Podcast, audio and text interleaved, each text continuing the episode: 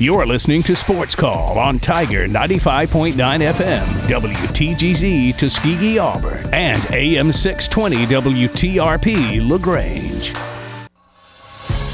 Since 1995, Alabama's sports talk leader, Tiger Communications, proudly presents Sports Call. It's time to join our Sports Call crew as they discuss the latest headlines and happenings around Auburn and the entire sports world. To be part of the show, give us a call at 334 887 3401 locally or toll free at 1 888 9 Tiger 9. We're taking phone calls all show long and want to talk about whatever you've got on your mind. And now, coming to you live from the loveliest village on the plains, Auburn's first and Auburn's favorite sports talk show, Sports Call.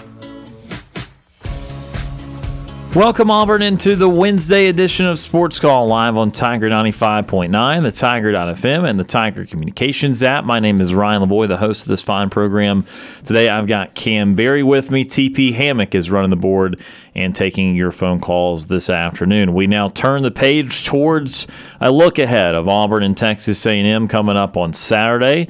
We'll start to preview that one. We'll also continue to or start to look ahead at some of the other matchups this weekend. Also talk a little bit of NFL today and recap this last week. Start to go towards this next week with Joe Bartel of RotoWire, who will join us at 5:15 today.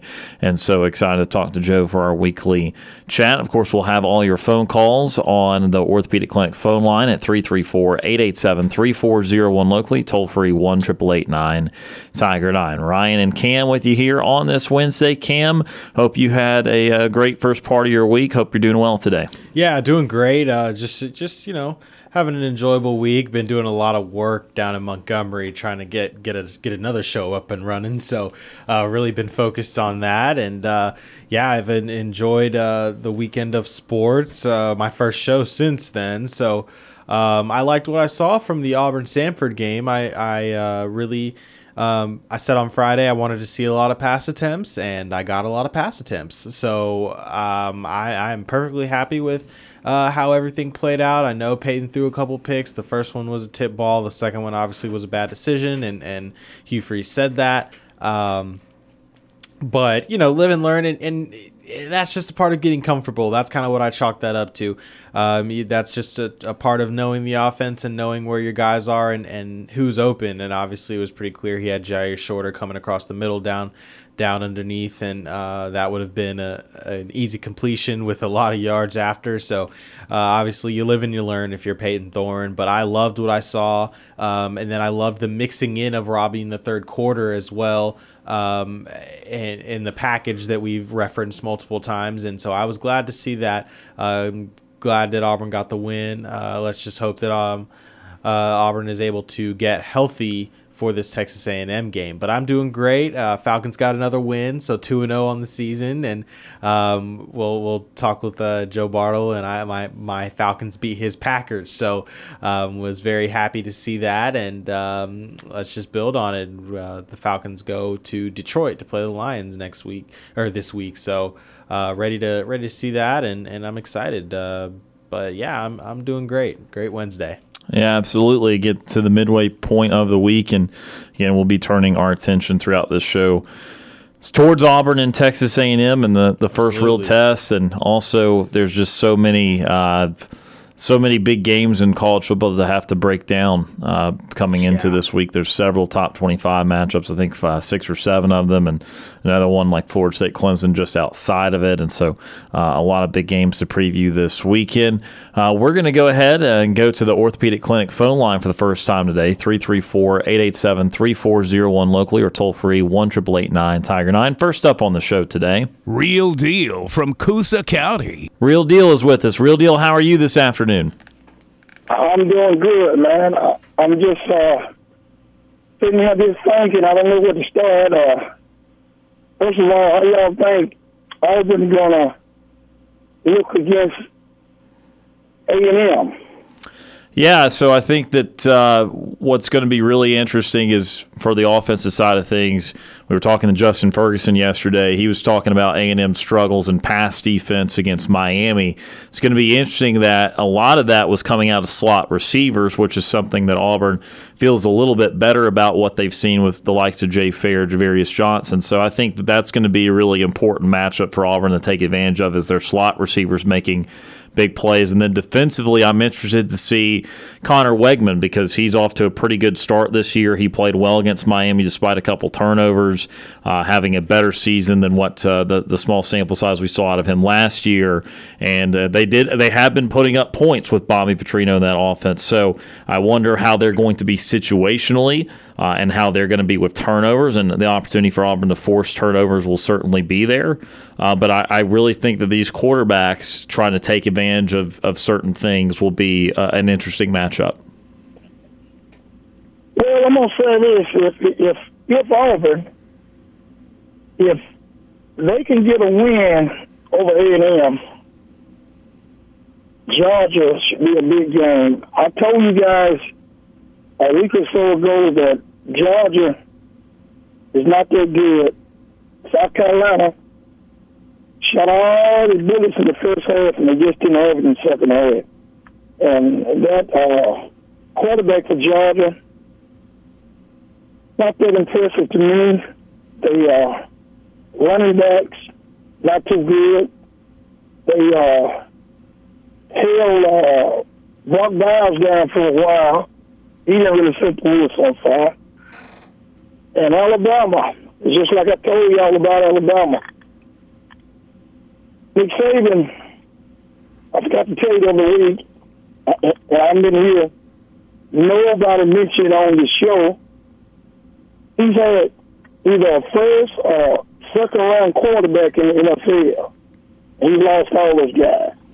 Now, he was willing to go out on the limb and play those other two quarterbacks.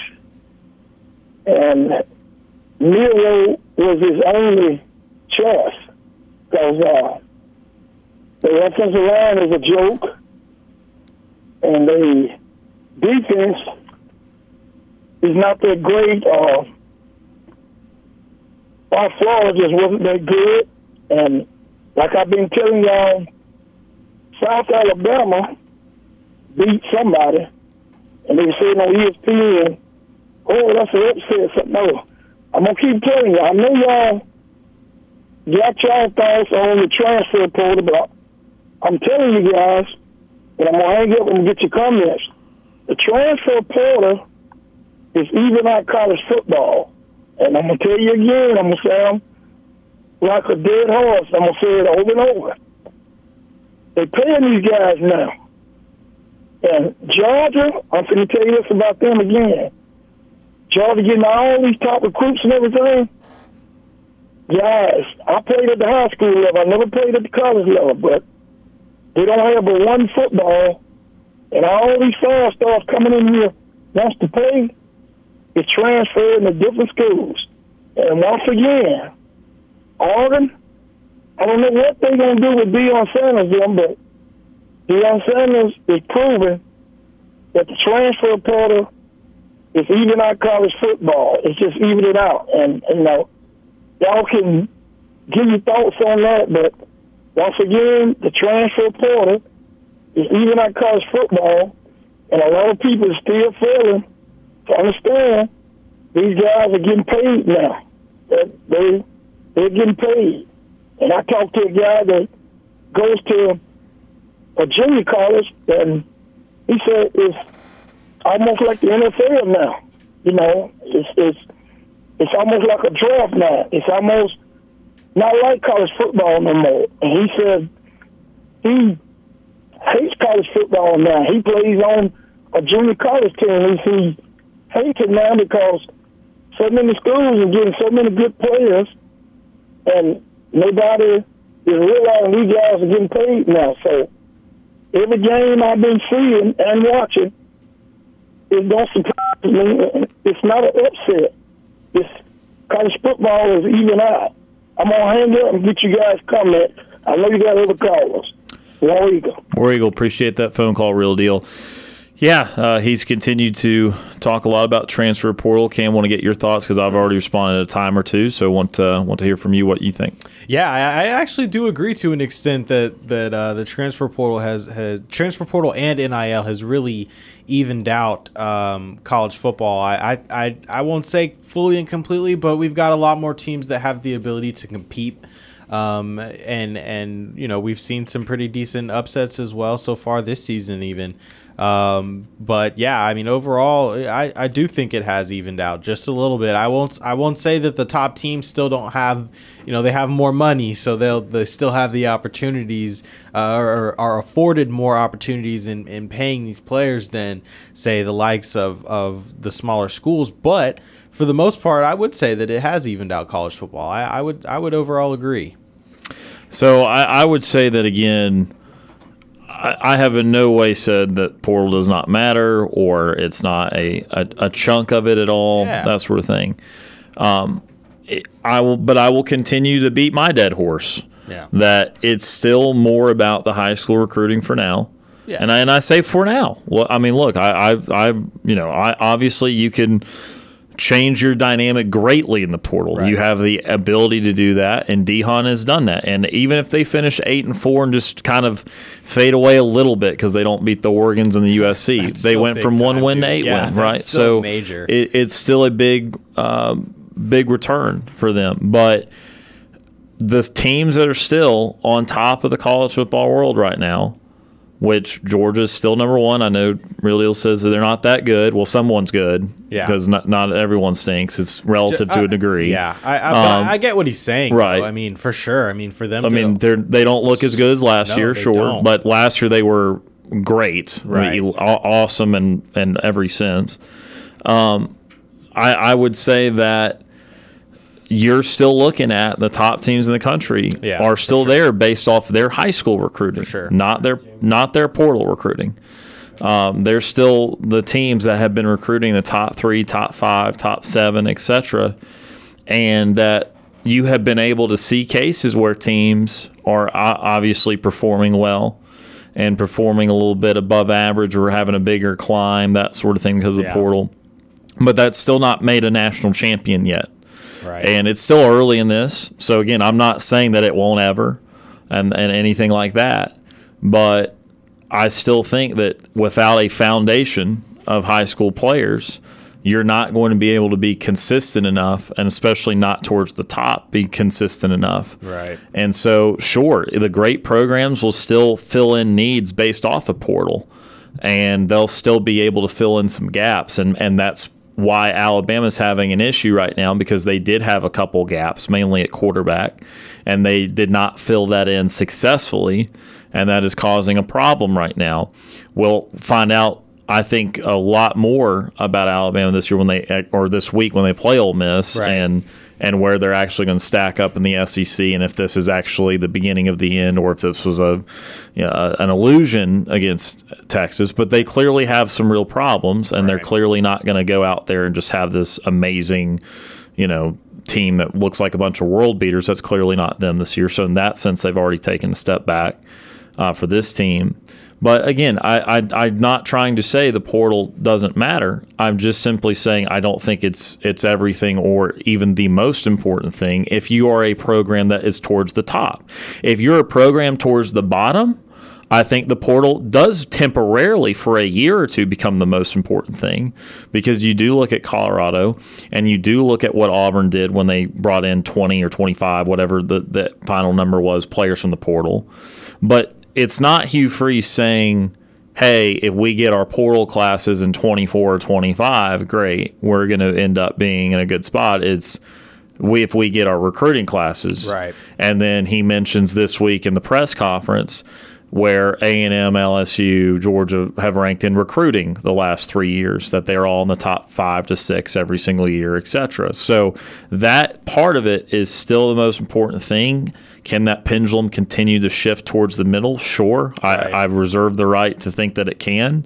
Uh, and, and, absolutely, the success stories for a handful or two of teams out of the portal are valuable. But I still think that uh, the recruiting part of it is you, what you have to focus on first, and then fill in your gaps, fill in your needs based off the portal.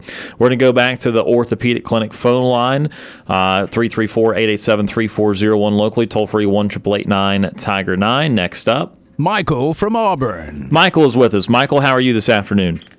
Doing good, guys. I have some little quick questions I'll try to get. Do you think that the Texas A&M game, you think that that is a the winner can kind of lock up the recruitment for the wide receiver at us, uh, Central Phoenix City, or do you think we can still get him with a loss?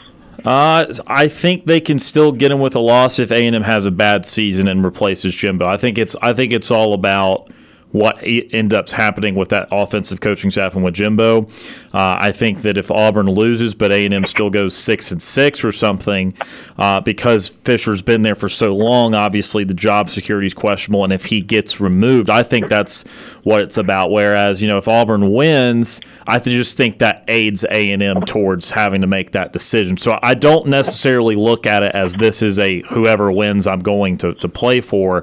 I think it's more about since he's already made that you know in air quotes commitment to Texas A&M.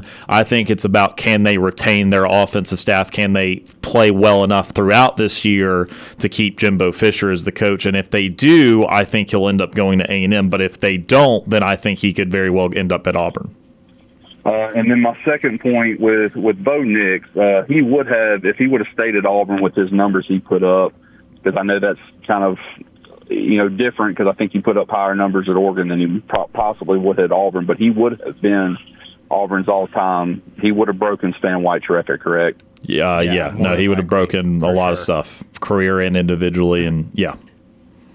And do you think the comparison that the way he was treated and the way that Bama treated Jalen Hurts when they left, do you think it's it's justified? Do you think it was the same, or a little skewed there. Or Can you make that comparison? That's an interesting question. Uh, when I look at their success at their second schools, I to me a lot of it is because that the situation that they were in became untenable in a certain way, especially with her. I mean, Hurts would not have played, so he had to go somewhere else if he wanted to start, and then he goes to Riley, who's obviously great with quarterbacks, and he becomes what he is. He unlocks the second level to himself. With Bo and Auburn, you know, there was there was it, it's so it's so it's so hard to tell because there was always flashes. Each year he played there'd be a couple games where it was like this is the guy that was a five star player that was kind of the chosen one to lead Auburn to a, a, great season. And so in some respects you'd like to think that somehow some way it would have happened but I'm of the opinion that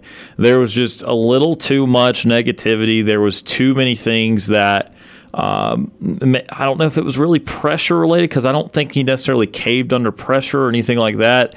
There's just so many things that were going both negatively and positively that he needed to kind of get out of the fray and to get to a situation where there wasn't going to be as much noise, that could still be a successful and and and uh, very good program, but just without the expectations, without the constant murmuring and that sort of thing. So I think those situations are similar in that even though those talents were very good, I don't think they would have ever achieved their full potential at their at Alabama nor at Auburn because of the, the situation at play and that sort of thing. But that that is an interesting interesting thought. All right, thanks, guys. Absolutely. That is Michael from Auburn joining us on the Orthopedic Clinic phone line. Uh, obviously, Bo Nix is a transfer portal guy. He's a big reason why Oregon is where they are right yeah, now. So, I mean, that that's another feather in the transfer portal cap. Caleb Williams at USC, certainly. Michael Penix at Washington. The Pac 12 is, is full of them. Uh, and so those schools are nipping on the heels of the schools that I'm referring to, like the Ohio States and the Georgias and yeah.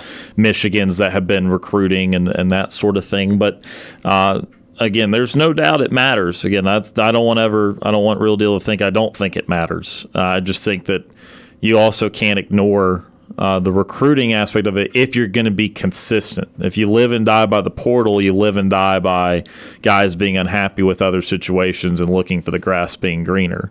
and and over time, my thought would still be that that would just lead to wildly inconsistent results. It boiled down to uh, well, they it, it, it almost it feel professional. He mentioned professional. Yeah. It feel professional. Well, we didn't get free agents this year. Right. Yeah. Uh, the the free agent class wasn't as good. You know, I mean, seriously, like if yeah. Auburn, because Auburn was looking for a quarterback, right, and they end up with Payton Thorne. They they wanted Grayson McCall. That didn't work out. He went back to Coastal. You know, and Devin Leary goes to Kentucky. We're still trying to evaluate him because Kentucky's been weirdly bad right. so far, but his numbers are not bad.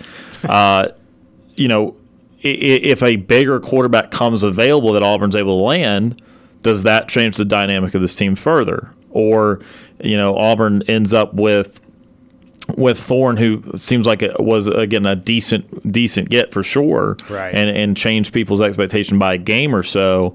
What if there's someone even lesser than that that Auburn ended up having to take? You know, and it was just it was just Ashford versus a TJ Finley caliber player for the job, right? And yeah. then that, that changes your expectations even further down to about a six and six. And so, I, again, that that part of it will get concerning if you only build through portal, and that's why I'm saying that you might be able to have these one-off situations, or you might be able to do things a certain way, but even for Lincoln Riley, it's like he's been pretty successful at the portal guys, but at some point there's going to come a time they won't get a portal guy. Yeah. They will have they will have to develop their own guy at some point. Uh, and then what happens when when that has to occur? So that that's interesting. It's the great news is we're only a couple year, a couple years into it, and so we're going to be learning a lot in the coming years. But uh, I certainly still think it matters. Again, I'm saying, though, it's better to fill in with that than to fill everything. We're going to go to our first timeout of the show. When we come back, we'll go back to our orthopedic clinic phone line. You're listening to the Wednesday edition of Sports Call on Tiger 95.9.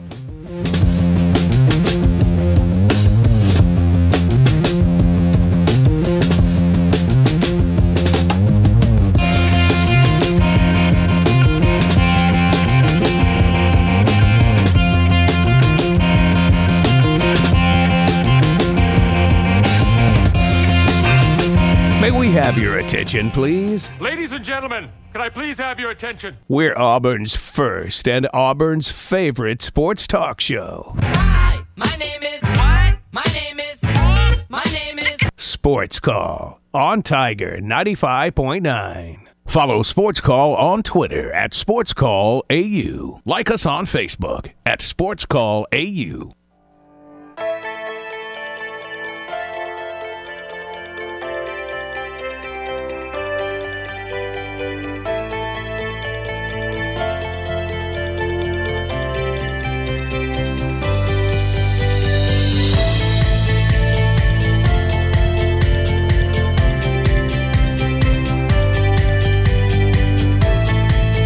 Welcome back to Sports Call, Tiger 95.9.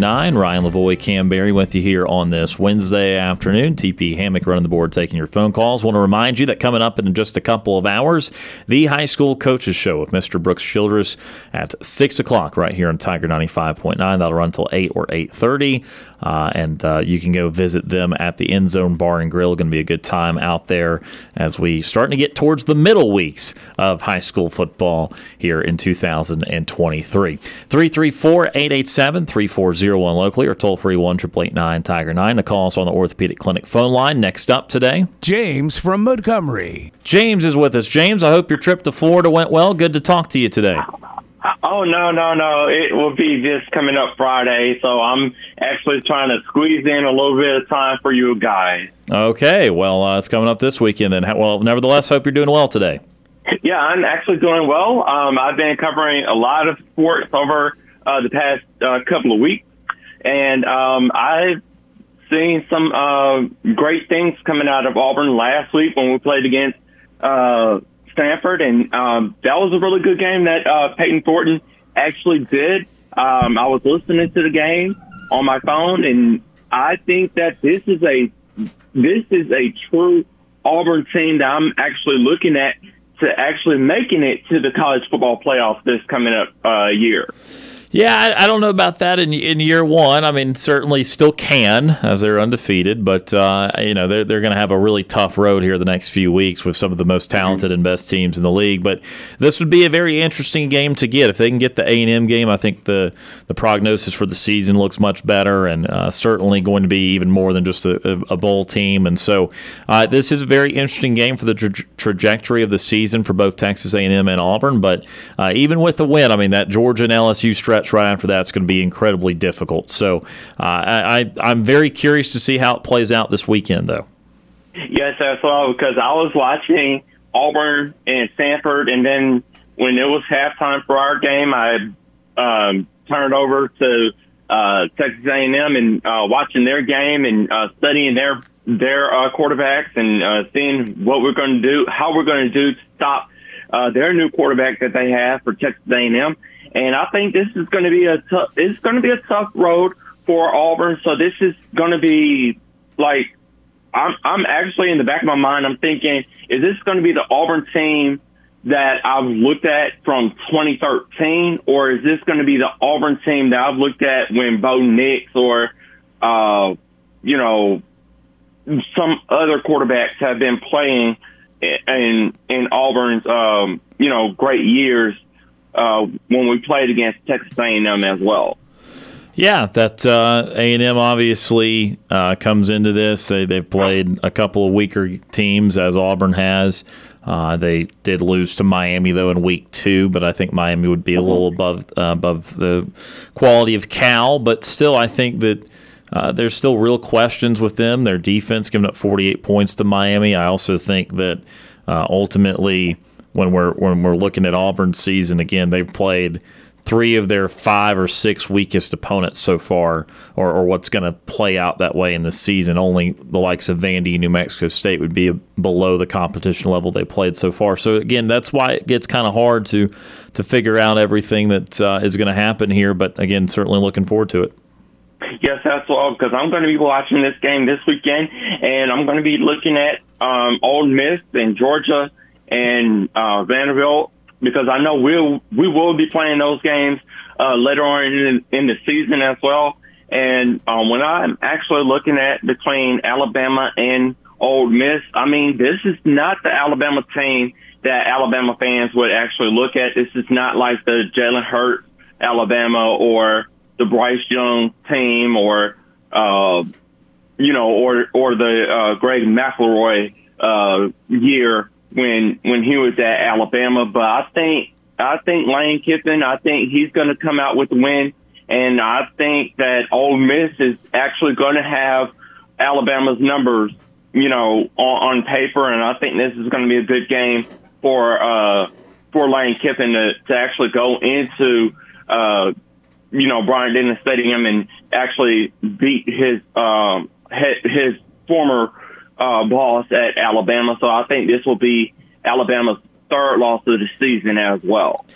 Yeah, so they have one loss right now, not not two yet, but uh, we'll we'll see if Ole Miss can be the, the second, and I think it is a big game for Ole Miss and, and Alabama, and, and the again uh, so early in the season, these games can often define the, the track that these teams take. If Alabama is able to right the ship, they might still win the West and still have a good year. Uh, or if Ole Miss is able to win, it could really signal the beginning of the end for Alabama, and and Ole Miss could have their biggest win, and they would be in a great shape to try and win the SEC West. Them versus LSU would be uh, an incredible game to decide that. So there's a lot on the line, and, and I would also say, if not now, then win for for Ole Miss because there's a lot of things set up for it.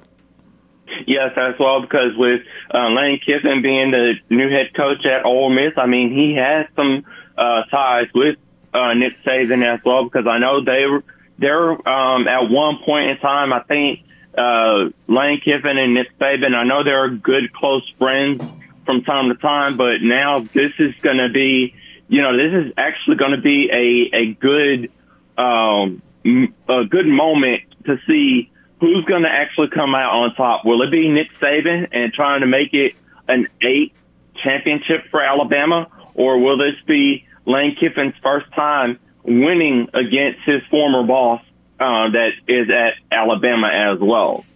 And we shall see on Saturday. What else is on your mind today?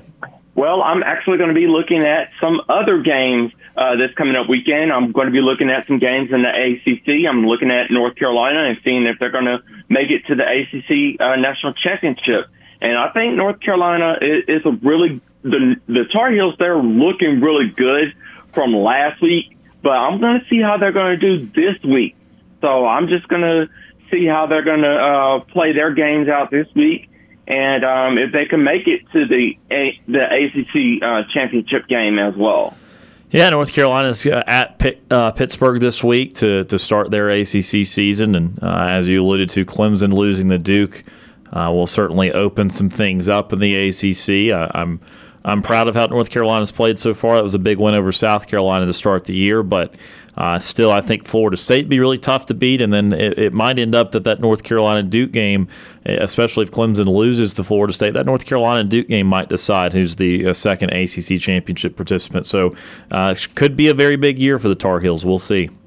Yes, that's all because uh, North Carolina. Um, I'm looking at this North Carolina team, and I think they're going to really do it really good and um, you know push push their team to a net to a uh, ACC uh, playoff game. So I just have to see what the ACC is actually going to do this year.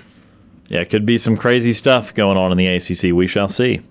Yes, as well. And then with week three of the NFL actually coming up this Sunday, I'm just going to see uh, how things are going to look for my Cowboys because we're we will be playing a tough team at home well, on the road we go to Arizona. So the Arizona Cardinals, I don't see.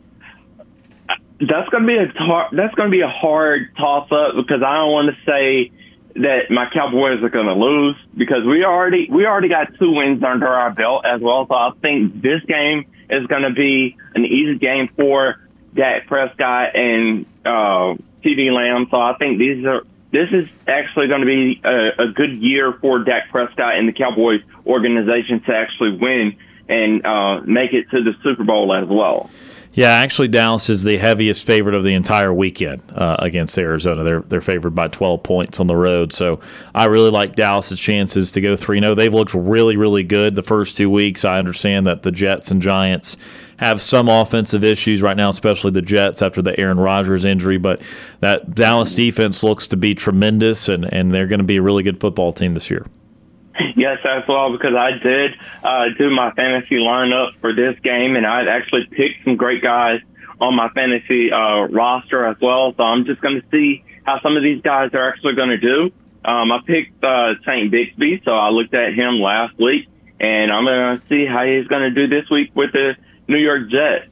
I mean the the Jacksonville Jaguars, and uh, seeing if he's going to give me some fantasy points this year. And then with the New Orleans Saints, I looked at them last Sunday and seeing their kicker uh, from Auburn, uh, Cody Parkey, I just picked him up in the in the last few minutes of the of the opening round, so I picked him up as well.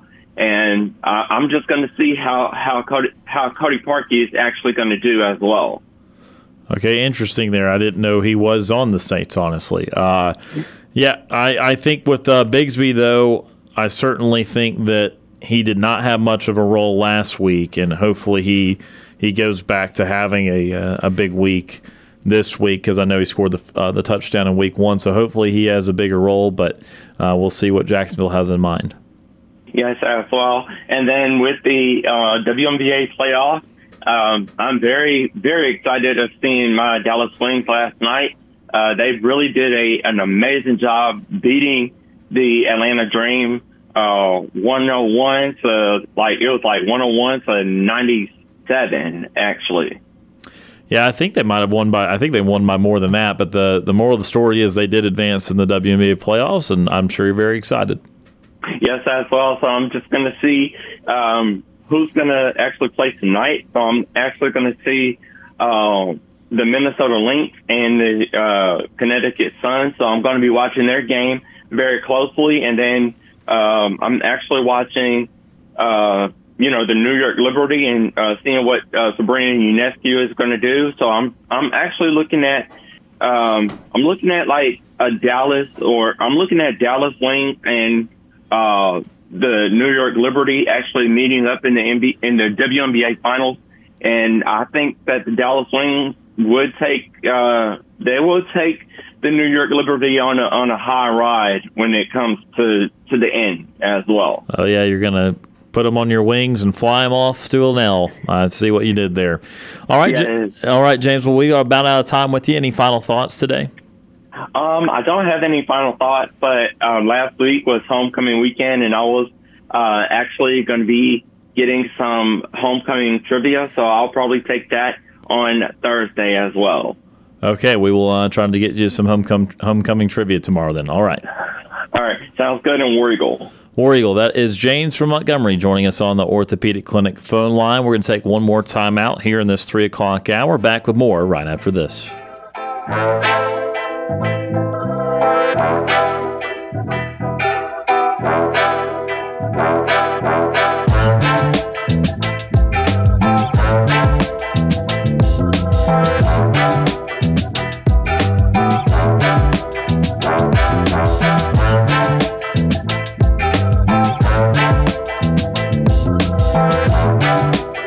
want to join our conversation? Tweet us your thoughts on Twitter at SportsCallAU. I'm Trevon Reed, former Auburn Tiger football player, national champion. You're listening to Sports Call on Tiger 95.9.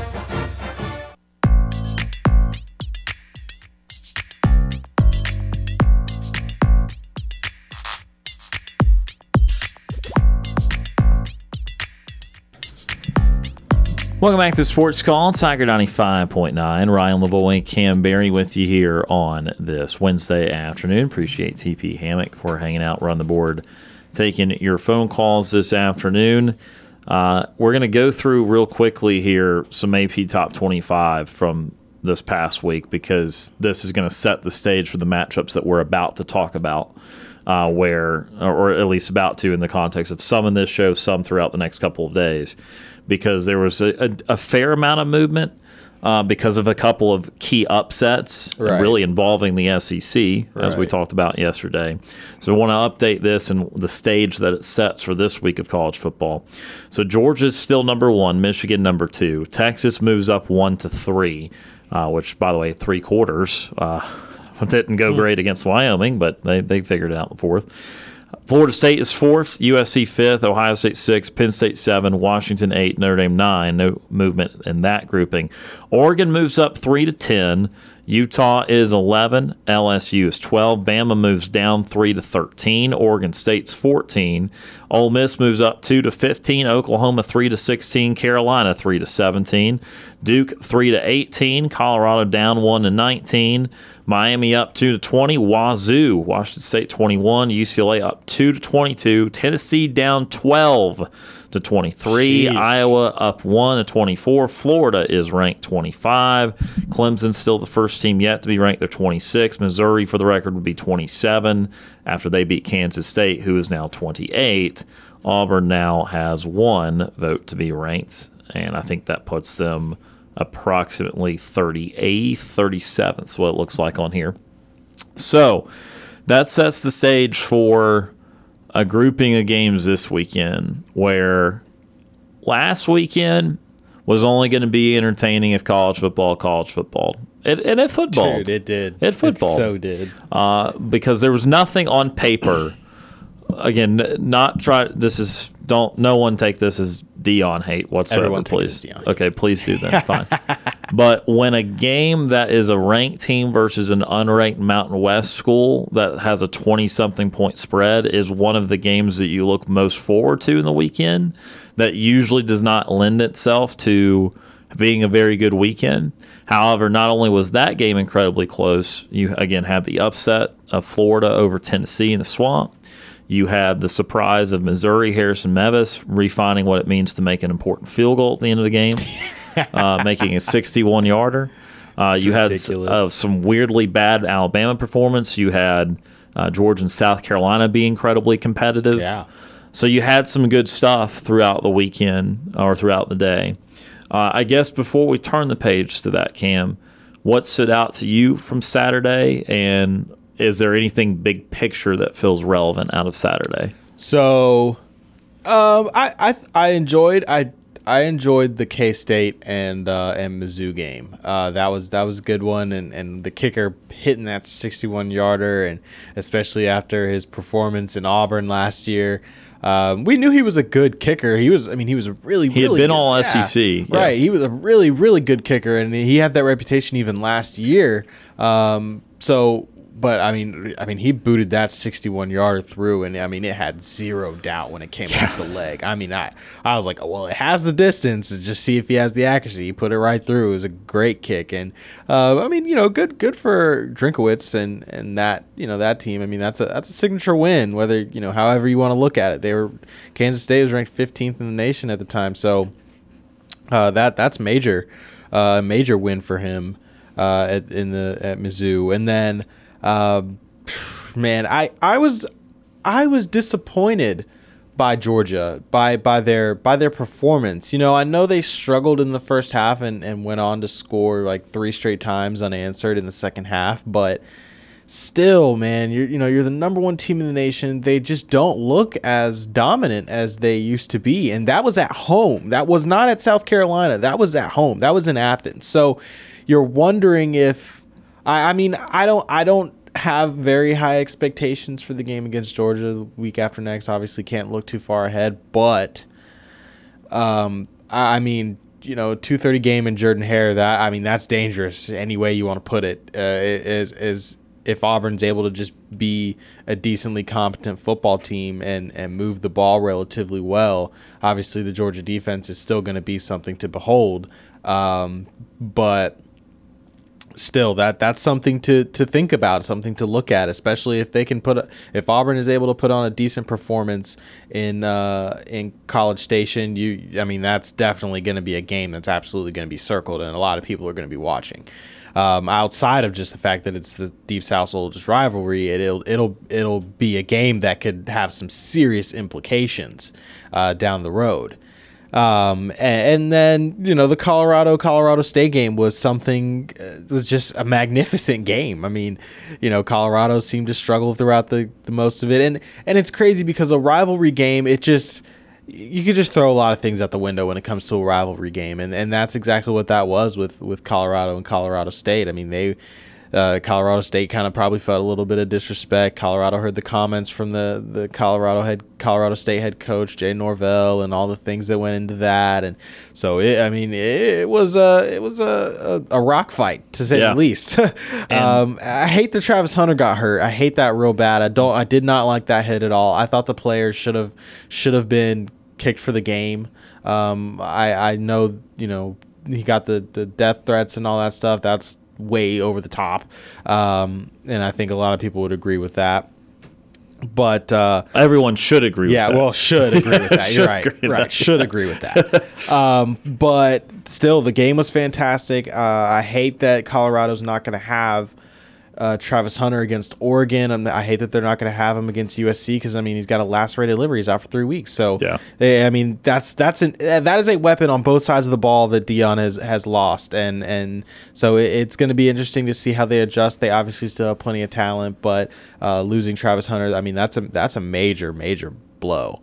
Um, but I loved the slate. That I mean, college. It was just college football, man. Yeah. It was it was great. I loved it.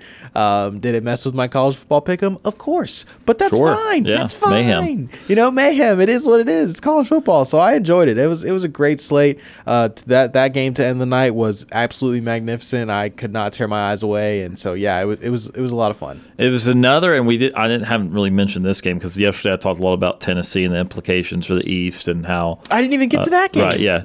I mean that that game didn't get to mattered a lot. it. um, even the again the the even with the Missouri uh, game, you still had a fairly unsuccessful week for the league. Yeah. because Florida, you know, is not gonna gonna have any ceiling, but Tennessee did, and now Tennessee's already in trouble. Wah, wah. You have a situation where, yes, Missouri gets you a good win, but then Arkansas loses at home to BYU. That's a BYU team they beat Yep. last year at at uh, in Provo. Uh, So that that's a that's a disappointing turn of events. Uh, even at the very bottom of the league, league Vandy losing, a stu- you know, to UNLV.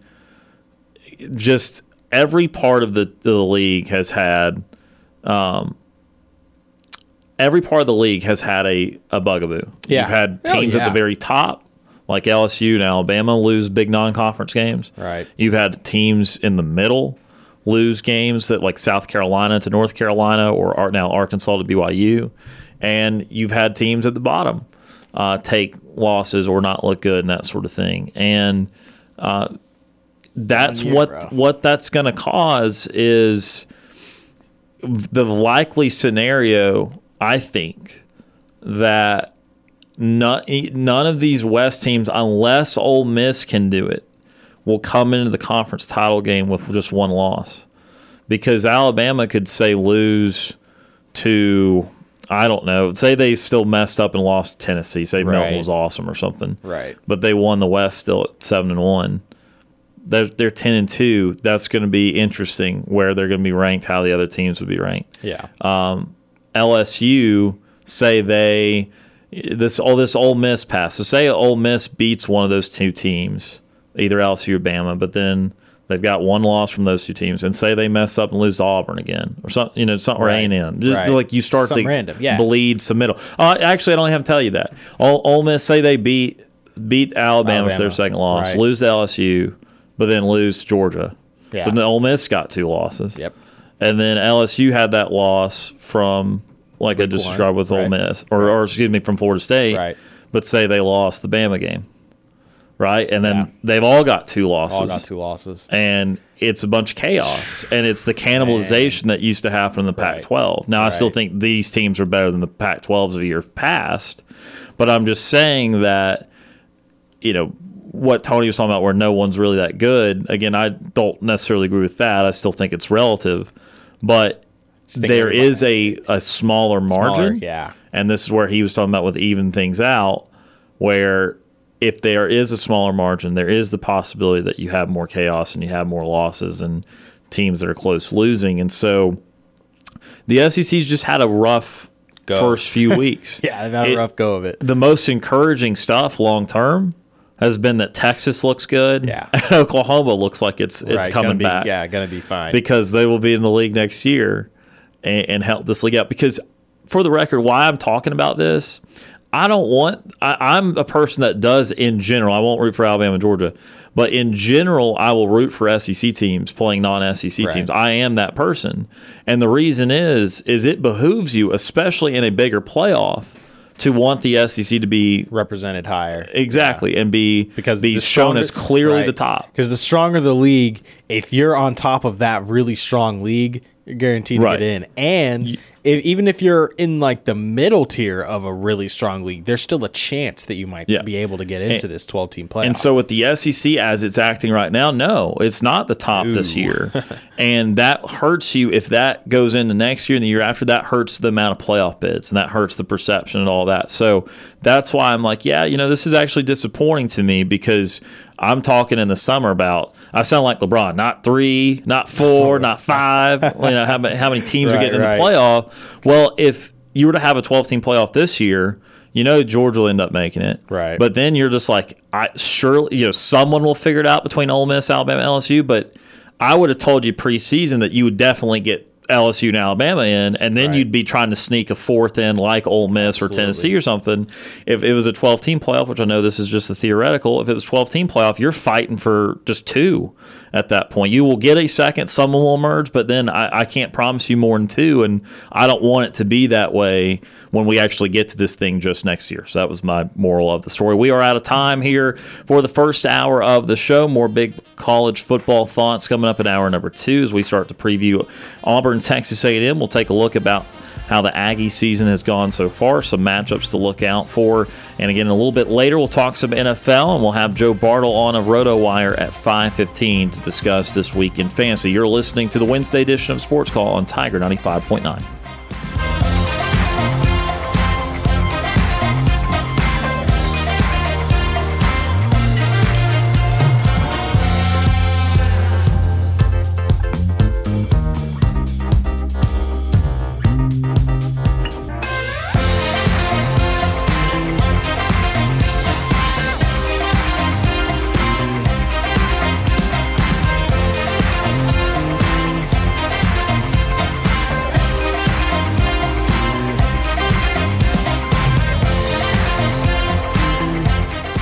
One hour of our show is in the books. We've got more to come. Stay tuned for another hour of Sports Call right after the break.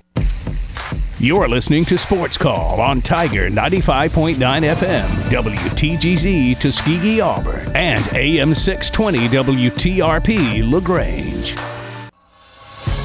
Since 1995, Alabama's sports talk leader, Tiger Communications, proudly presents Sports Call.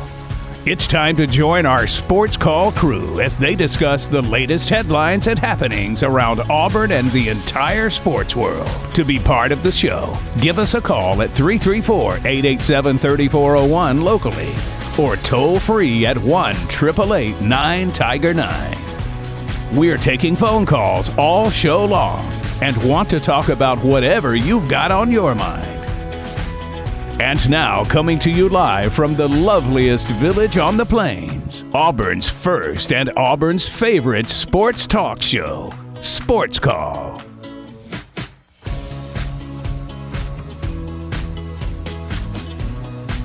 Hour number two of Sports Call starting right now. Tiger 95.9, the Tiger.fm, and the Tiger Communications app. Nothing to see here. You're gold. Uh, I turn off and on very quickly. Uh, but appreciate TP Hammock for on the board, taking your phone calls today. We'll be back at the Orthopedic Clinic phone line here in just a moment. Hour number two starting off, though, uh, with a little Auburn and A&M as we transition into what we saw from Samford game to what we might see about A&M.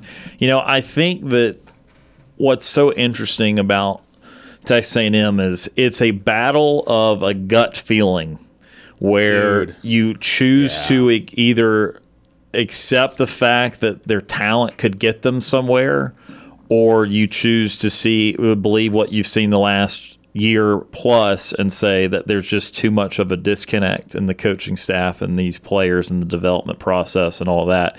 It's what makes it really difficult because if you just looked at a sheet of paper at the the talent, this team should be in that conversation we were just having about the West with Bama, Ole Miss, and LSU. They should be in that conversation. They, in fact, with all those teams having a problem early in the year, especially Bama and LSU, if you were just looking at paper, you'd say, okay, A and M's primed. But then you actually see it play on the field, and you see them give up 48 points to Miami, and you see them play better offensively. Like I, I, I some people are kind of maybe underrating Conner Weigman. I think Weigman's played really well to start this relatively. year. Uh, he did have the turnovers against Miami, but so it's over 300 yard passer per game so far this year. So I think that's an interesting challenge, but it's almost I described it last week after they lost Miami. It's it's the clearest, simplest analogy that anyone could use, but it's just the, it's the boat in the ocean that has a leak, and you fix one leak, and then another one springs up, and another one springs up, and you're just trying to you know stretch yourself out to cover off the, all the holes, and eventually the ship just succumbs. And Yeah. that's what it feels like for them. Honestly, yeah, for for them, it just seems like it's just a different problem. You know, every week or every year that we're thinking about and talking about Texas A&M, and the expectations always start out relatively high, and then they kind of end up like, ah, well, I mean, last year they were at, at at an all time low by the end of the season, so you know, go into this season, you expected them just to straight up be better.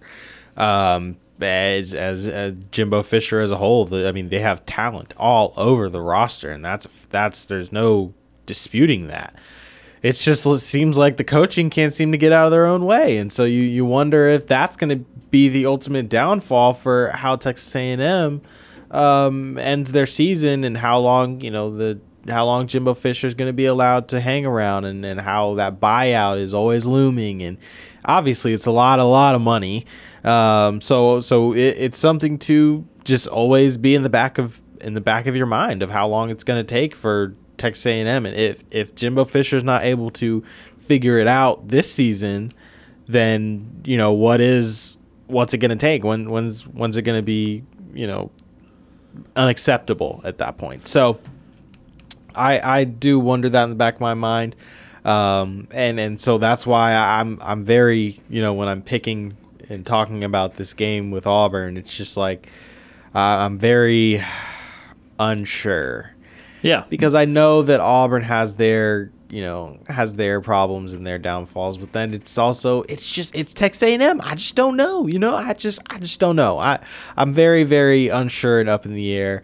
I know I don't have to give a prediction until Friday, so I'm gonna wait till Friday to give a prediction because I just I have I have nothing. I just I'm just very very unsure right now. Currently, A and M is favored by seven and a half at home. is yeah for sure. Uh, you'll look at the schedule again, trying not to uh, belabor the point of how important this is for them. But uh, if they lose this to go down two and two, yes, maybe they feel better about Arkansas after Arkansas losing to BYU. Which, by the way, Arkansas and Mississippi State changing their offense is just not a good idea, and it's not working out so far.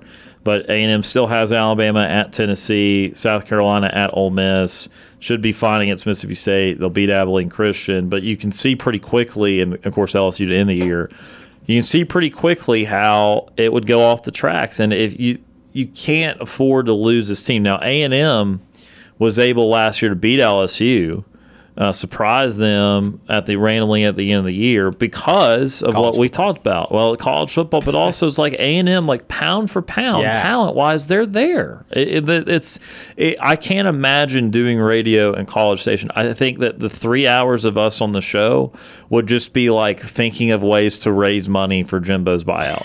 I think that's all the three hour show would be every single week because it it if, if Auburn had the classes that A and M had, and they went five and seven last Oh year, my gosh. I, we would we would be having Oh, 15 callers a show and then when we had two minutes to, to talk about it amongst ourselves it would we would have to be censoring what was going on. It would just be it would just be awful. I mean it, would it would be incredibly awful. And so i can't imagine that situation with the talent they've had compared to the success they've actually had. Uh, and again this is a very important game for them because auburn is still on the leaner half of the SEC schedule for them, and especially with, with it being a home game, they just that that's as, this is a must win for them. 334-887-3401 locally or toll free one triple eight nine Tiger nine to join us on the Orthopedic Clinic phone line. We go back to the Orthopedic Clinic phone line here in hour number two. Ward Dam Steve. Retire Ward Am Steve is with us. Steve, how are you this afternoon? Good afternoon, everybody. Uh, it's uh, Brian. Uh, TP, is that right? Uh, Ryan and Kam, TP's running the board today. Brian and Kam. Okay, I'm sorry, Kam. I almost sounded like TP's voice. It's all Uh, good. How you doing, Steve? Okay, good. Hey, we made it to Wednesday, didn't we? Yeah, halfway home. Yep. Yeah, with no injuries. No injuries on my end. Uh, we're on. My, I think Kam, you good? You still you I'm still a working little out? sore. You okay? I'm Kam's a little sore. My arms hurt. So you're day to day, Yeah, I'm day to day. I'll I'll make it though. Ron? Oh no, I'm feeling good. Uh, I'm not Okay. eating healthily. I had Taco Bell for lunch, but uh, you know, I'm not really getting ready for the heat in College Station on Saturday. But I'm still healthy. Okay, good to know. All right, well, let's get it by the numbers. Since you were talking about uh, some things for the upcoming game uh, and how uh, the gap is really uh, quite uh, amazing. I read these stats, and then I listened to Mr. Josh Pate on his live kick show podcast. Apparently, um, there's quite a gap, uh, at least on paper, talent wise. You know, they have 10 five star players that are going to be playing against us on the field, and we have zero come Saturday. Yeah, I can believe it. Absolutely. Yeah. Uh, so, I mean, th- those are just the facts.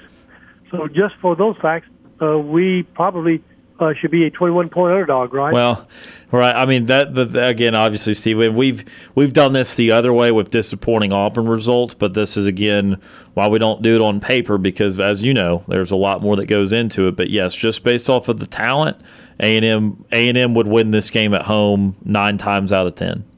Right. And uh, the same, same thing could be said about some of the games last weekend. Kansas State had no business losing to Missouri, did they? Yeah, no, I wouldn't have. I wouldn't have put Missouri on on. I wouldn't have put Kansas State on upset alert, and then Missouri pulled it off. All right. So here's some of the numbers I'm looking at. On offense, uh oh, on, on, on terms of us, we're 11th in quarterback rating in the SEC. 11th. Uh, I don't know who's further down, but uh, you guys can guess on that. Um, and we're in the middle of the pack when it comes down to third down conversions with offense. We're number six. And we're tied for seventh place when it comes to red zone TD rate. So here's where we have a possibly credible, legitimate chance to at least keep the game close Saturday and maybe upset them. When it comes to total defense, guys, we're ranked Yeah. third in the SEC. Yeah. Yeah, Auburn's got one of the top defenses. Yeah, 15th nationally. But then again, you know, you're only as good or as bad as maybe your opponent, like so Pat, Pat Dyke say, right?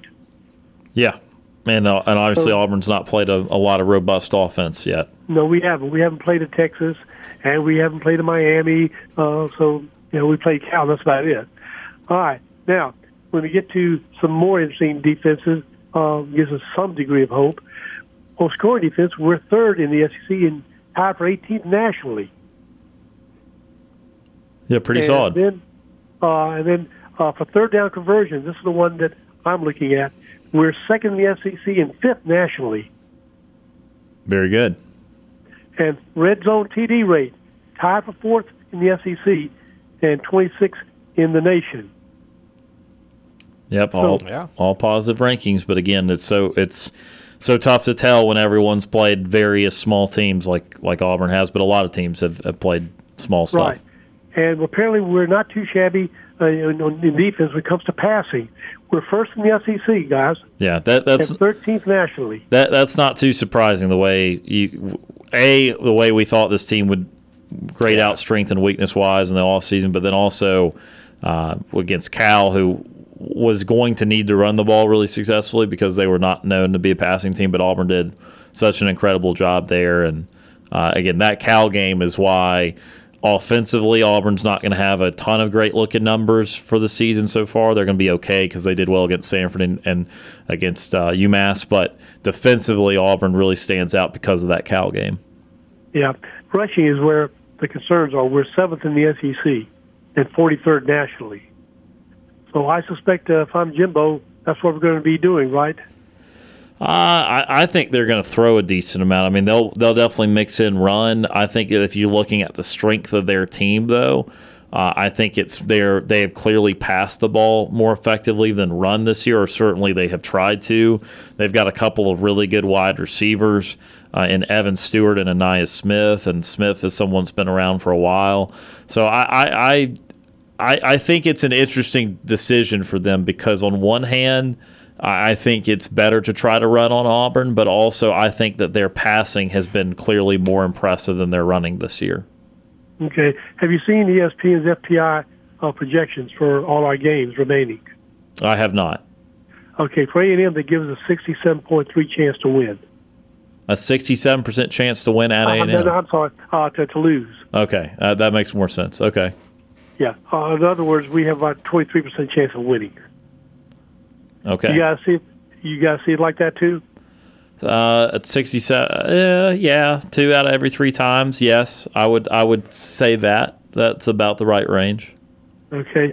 Uh, Josh Payne on his live kick says that that seven and a half points is uh, he thinks it's um, deceptive. He thinks that Auburn will lose by more than that. What do you guys? What, what do you guys take on that? I it'll just a blowout. I no, I don't think blowout. I think that oh man, you know, again, it's so tough because on one hand, like if you went pure talent, yes, you could see multiple score game, absolutely, but there's been dysfunction there for a reason. So I. I, I don't think it'll be a very high scoring game. I know I I was so wrong on Cal. I said it'd be high scoring. It was very low scoring. So I'm going to take the opposite here. Watch it be the opposite. But I would think I would think that this would not be a track meet. I would think that it would be maybe not purely low scoring, but at least moderate scoring to maybe low scoring. Yeah, the total by Vegas is 54 and a half. That's about what it was for the Cal game, I believe. I think it was in the mid 50s. Okay. And then there's a podcast, I don't know if you guys have listened to it yet, with Nathan King, Ron Sanders, and Paul Finebaum. Uh, we have not. And it's a pretty interesting take, uh, although I don't care for Finebaum that much, but it's about uh, 35 minutes, I think, long. Anyway, he talks about all the SEC teams in Auburn as well. And his take is that this game is less pressure on Auburn and more on uh, A&M. And he thinks that uh, even if Auburn uh, doesn't do well or you know, obviously loses the game, it'll be forgotten by next week, um, but not if A&M loses.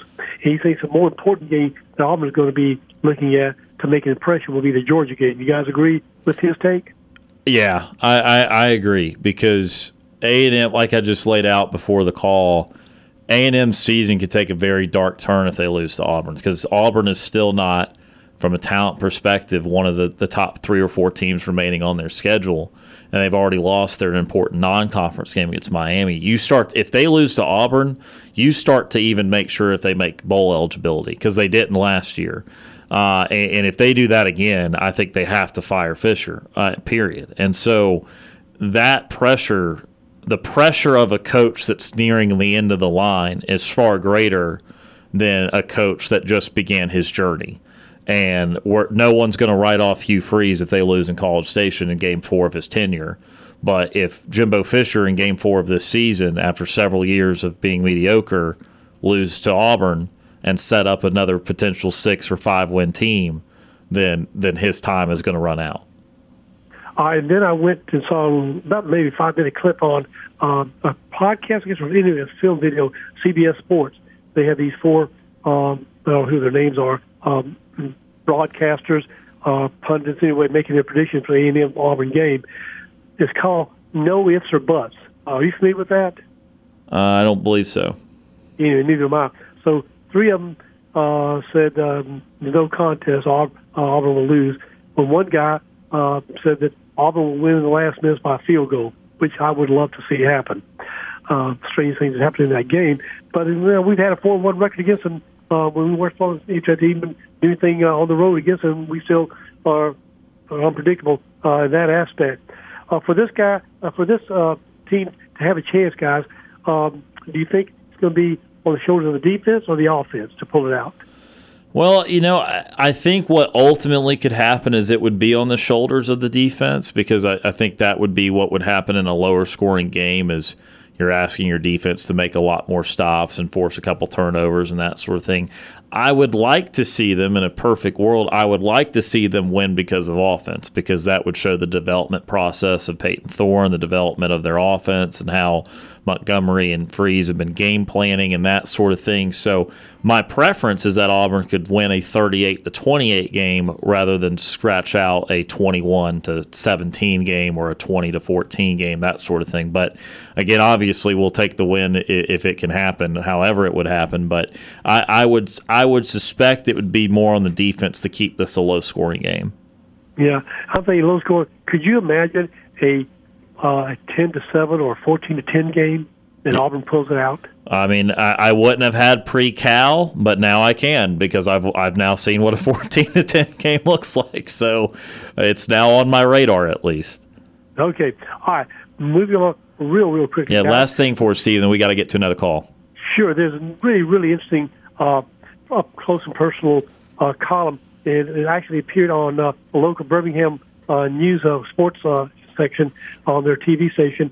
Uh, but it's about a, a gentleman who lives in England, and his name is Paul Mortimer. He is now a lifelong Auburn fan uh, since 10 years ago after looking on the internet, uh, trying to find a uh, country station, and he happened upon a country uh, music station in Montgomery, Alabama. And uh, in between their song playing, the DJs were giving updates on scores in Auburn football. And as I'm reading this article, he says, what is this Auburn football? Because he's a soccer fan, obviously. And so he tuned in. This is the year of 2013, and uh, it happened that that was uh, that show was being uh, that movie, uh, that uh, game was being broadcast uh, in England. So he watched it. He said after that, he said chills up his uh, spine. It says watching the end. He said I decided to see what American football is all about. Well, he's finally coming to Auburn, Alabama for the Iron Bowl this year. Oh wow! To see his first Auburn game. Uh, he's married, has two kids, and uh, he's getting packed up. But in the meantime, uh, you can see he's shown, I guess, on Facebook. Yeah, uh, his room, his house is filled with all kind of Auburn paraphernalia that have been sent to him from all over the world by Auburn fans. And then he has an Auburn uh, football player tattooed on one of his arms. Oh wow! So some people have said, "Hey, it would be really neat if uh, uh, Auburn University, or Auburn Athletic Department would have him as a halftime uh, guest, you know, during the Iron Bowl uh, to recognize his, uh, I guess, his love for Auburn for coming all the way from England. What do you think, guys? Think they, uh, should do that? That would be interesting. I, I don't think I think you open a whole whole can of worms there though, because then anyone that's international coming would feel like, hey, can I have a story and can I can I be a part of that and that sort of thing. So, you know, I think I don't think it diminishes the story. I think it's a great story, but you got to be careful when deciding to, to honor certain people in the field. Usually, when you see just fans recognized, you might see them having some sort of relationship to a military service or something they've done in the military, or if they've been a season ticket holder for say 40 years or 50 years or something like that. So, again, I think that's probably still the best avenues to keep that in. I get it. I just thought it'd be neat if they did. You know, he comes all the way from from England. Anyway, finally, real quickly on this date in 1973, guess what happened in the tennis world? I do not know. Billie Jean King won Okay. the Battle of the Sexes over Bobby Riggs. All right. Yeah, yeah, he'd been bragging about how women couldn't play tennis very well, and she ended up beating the crap out of him. That's all I got. Hey guys, thank you for your time. I look forward to listening to the podcast later on, and I, I'd like to ask from the other um, legacy callers. I haven't heard from you guys I haven't listened to the podcast lately. But where are you, Jeff? Where are you, Anthony? They call Where- almost where every day. They call, they? Well, yeah, they call almost every day. Yeah. Okay, and Keith. Keith, not as much, but again, he's not working out of Auburn, so he can't listen all the time. Okay, well, I, I want some. I want some some trash talking from those guys. Then. Uh, all All right. right, guys. Thank you for your time. My time is way up. Talk to you again tomorrow. Until then, Warrior guys. Warrior C, appreciate that phone call. That is retired Ward AM Steve on the Orthopedic Clinic phone line. We now go right back to the Orthopedic Clinic phone line. Next up on the show, Matt from Phenix City. Matt is with us. Matt, how are you this afternoon? Uh, guys, I'm great. Steve, God bless you. Uh, you are a wealth of knowledge, friend. Um, look, I don't, I didn't, I didn't hear his entire um, call. Um, I thought you were talking about Reuben Foster there for a second at the end. He was talking about Auburn tattoo ones on his arm. um, but um, I found a a very intriguing number. Um, I'm not going to say I found. Uh, someone else found and and uh, divulged a very intriguing nugget today. That um, is it Weigman? Is that A and M? Yeah, Conner Weigman. Yeah, Wegman, Weigman. Yeah. Okay. Um, that he is third in the SEC in pass attempts, Yes. and that he has been pressured 47 times in three games. Yeah. And the reason that I find that intriguing is that while part of me wants to think, okay, we've been sitting on some stuff offensively, we're going to see it Saturday, I really don't think that's the case. However, I do believe that Ron Roberts still has plenty up his sleeve. Um, I think there's going to be some some some crazy pressure looks, and I, I really, honest to God, I think we're going to be able to get after their quarterback. Um, so far, I realize that you know it, it's been a very ho hum schedule. Um, hence the the high rankings defensively. Um, but I just feel like we're going to be able to get after this guy and and create some turnovers. And you know, I called in right at the right time because I thought I heard you say that you were wrong on the cow over under. Yeah, and you were right. Absolutely. I, I, look, I'm hot as a two dollar pistol this year, called picking games. I'm telling you. Hey, I'm going to Uh, listen to you more. I'm, I'm going Auburn 27, Okay. A&M 24. Okay. Uh, and I'm going to tell you that we are going to score at least seven with defense or special teams. Okay. Maybe a sack fumble or something. Yeah. Return. Be a good call Yep. for sure. I, I I really see it coming. I think we're better than them defensively. I think we're better than them in the kicking game. I agree. Um, and and you know I think Payton Thorne didn't look exquisite Saturday, but he looked comfortable, and that was the first time I had seen him comfortable. And if he gets comfortable, then he gets confident, and this thing could take off in a hurry. I agree. Um, so I've, I've got a good feeling. I'm I'm saying 27-24. So I guess I'm taking the under. Just barely. Yeah, not yeah. Last uh, again to your credit against Cal, you were very confident in the under. I was very confident in the over, and it was very assuredly under. So, uh, well, I'm going to say it's going to be right around that number then. But you know, dumb luck, was that not the jankiest, most ridiculous football game you've ever seen in your life? Uh, one of them. Yeah, unfortunately, I still I'll always think about Jacksonville State, and uh, I'll always think about about seven turnovers against Mercer. But but certainly in a Power Five game, yes, that was uh, a very hard to figure game plan, very hard to figure fumble outing, and uh, it it was a it was a squeaker. And and even though we didn't rotate quarterbacks, you didn't you could never get settled into a rhythm. Right. Right. There was there was either a penalty turnover or a review, and and you, you couldn't develop a rhythm. I would hate I would hate to have been calling plays. I can't imagine the the frustration trying to call that game as an offensive coordinator on either side. Um, but anyway, I'm going to let you get to somebody else that's probably a lot smarter and cooler and better looking than me. But I'm, I'm taking the Tigers, 27-24. Hey, you're you're riding the hot streak, so we're uh, we we think you're smarter than us right now. So we appreciate the phone call.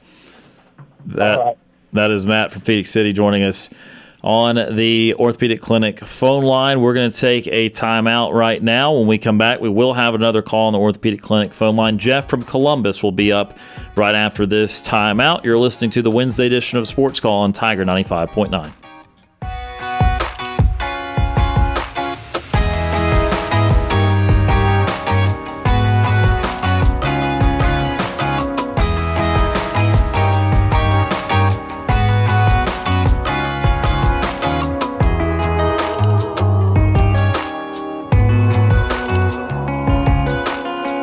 Looking for another way to listen to our show? Be sure to download the Tiger Communications app and listen to Sports Call wherever you go. I'm Deshaun Davis, former Auburn Tigers football player and all SEC linebacker. You're listening to Sports Call on Tiger 95.9.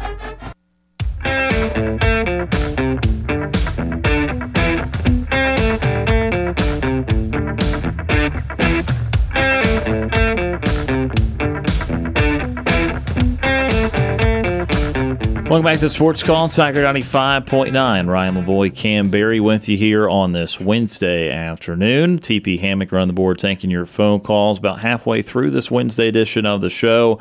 Again, coming up in the 5 o'clock hour at 5.15, Joe Bartel of RotoWire will be joining us to talk some NFL and some fantasy football. 334-887-3401 locally or toll free 1 Tiger 9 to join us on the Orthopedic Clinic phone line. Today we go back to that Orthopedic Clinic phone line now. Jeff from Columbus. Jeff is with us. Jeff, how are you this afternoon?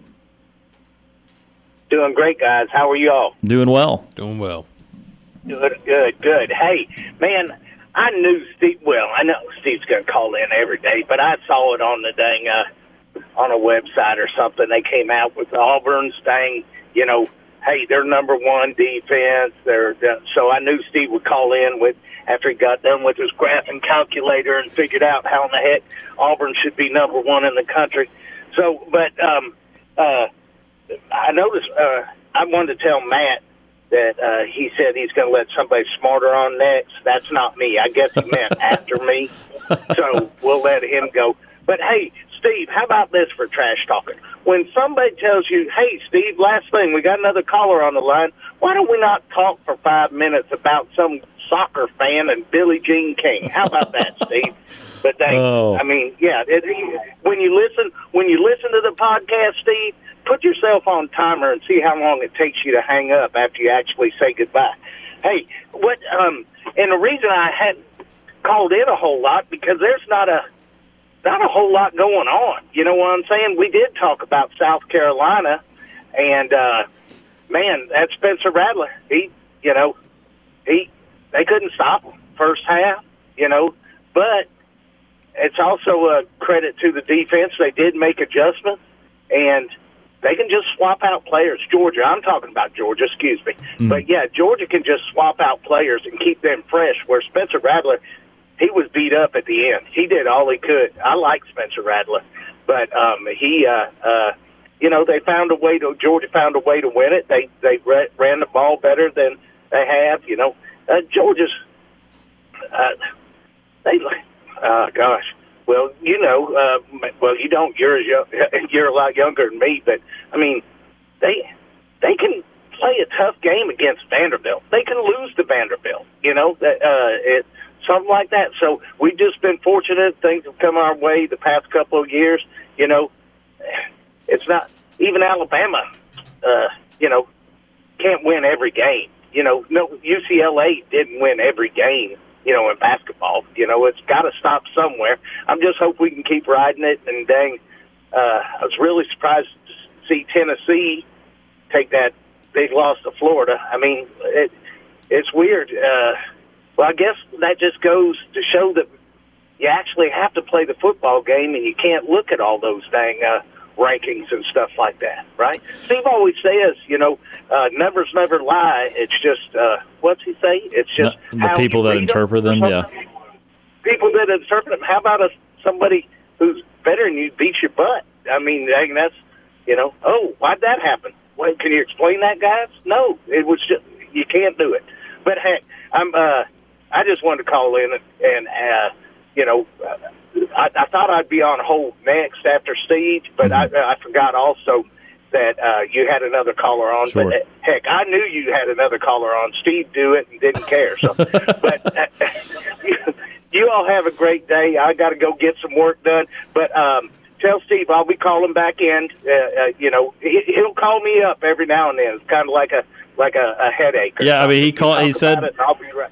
Well, he he he wondered if uh, if you or Anthony were calling, and I, I mean, apparently he's not been Yeah. listening too much because you you guys do call in multiple times Yeah. a week. So Exactly. You need to tell him. Uh, you ought to call him out and say, "You must not be listening to our podcast, Steve." So, uh, well, I'll call him out. We'll see if he listens tonight, and because he'll say something tomorrow. What do you reckon? Maybe not. Hey, you all have a great night, and man, uh, one more thing. Texas A&M. This game is you. You can't put money on Texas A&M. You No. don't know. I mean, they're 50-50 at best. You know, ever since Jimbo Fisher's been there, so you don't know what you're what you're up against. yeah, no. Last year they went. yeah. Last year they went five and seven, and they nearly beat Alabama, and they beat LSU, and Yeah. that made no Yeah. sense whatsoever. Yeah. Right, exactly. So, um, yeah, I don't envy y'all, but uh, um, I still.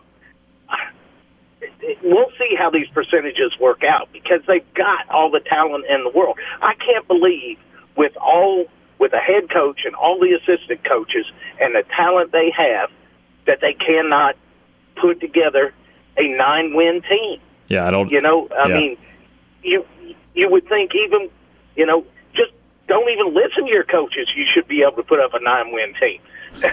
so I don't know. That I mean, really, am I right? Because they can't all be that bad if you've got that much talent, or you know, Yeah. maybe they're all Byron Cowart.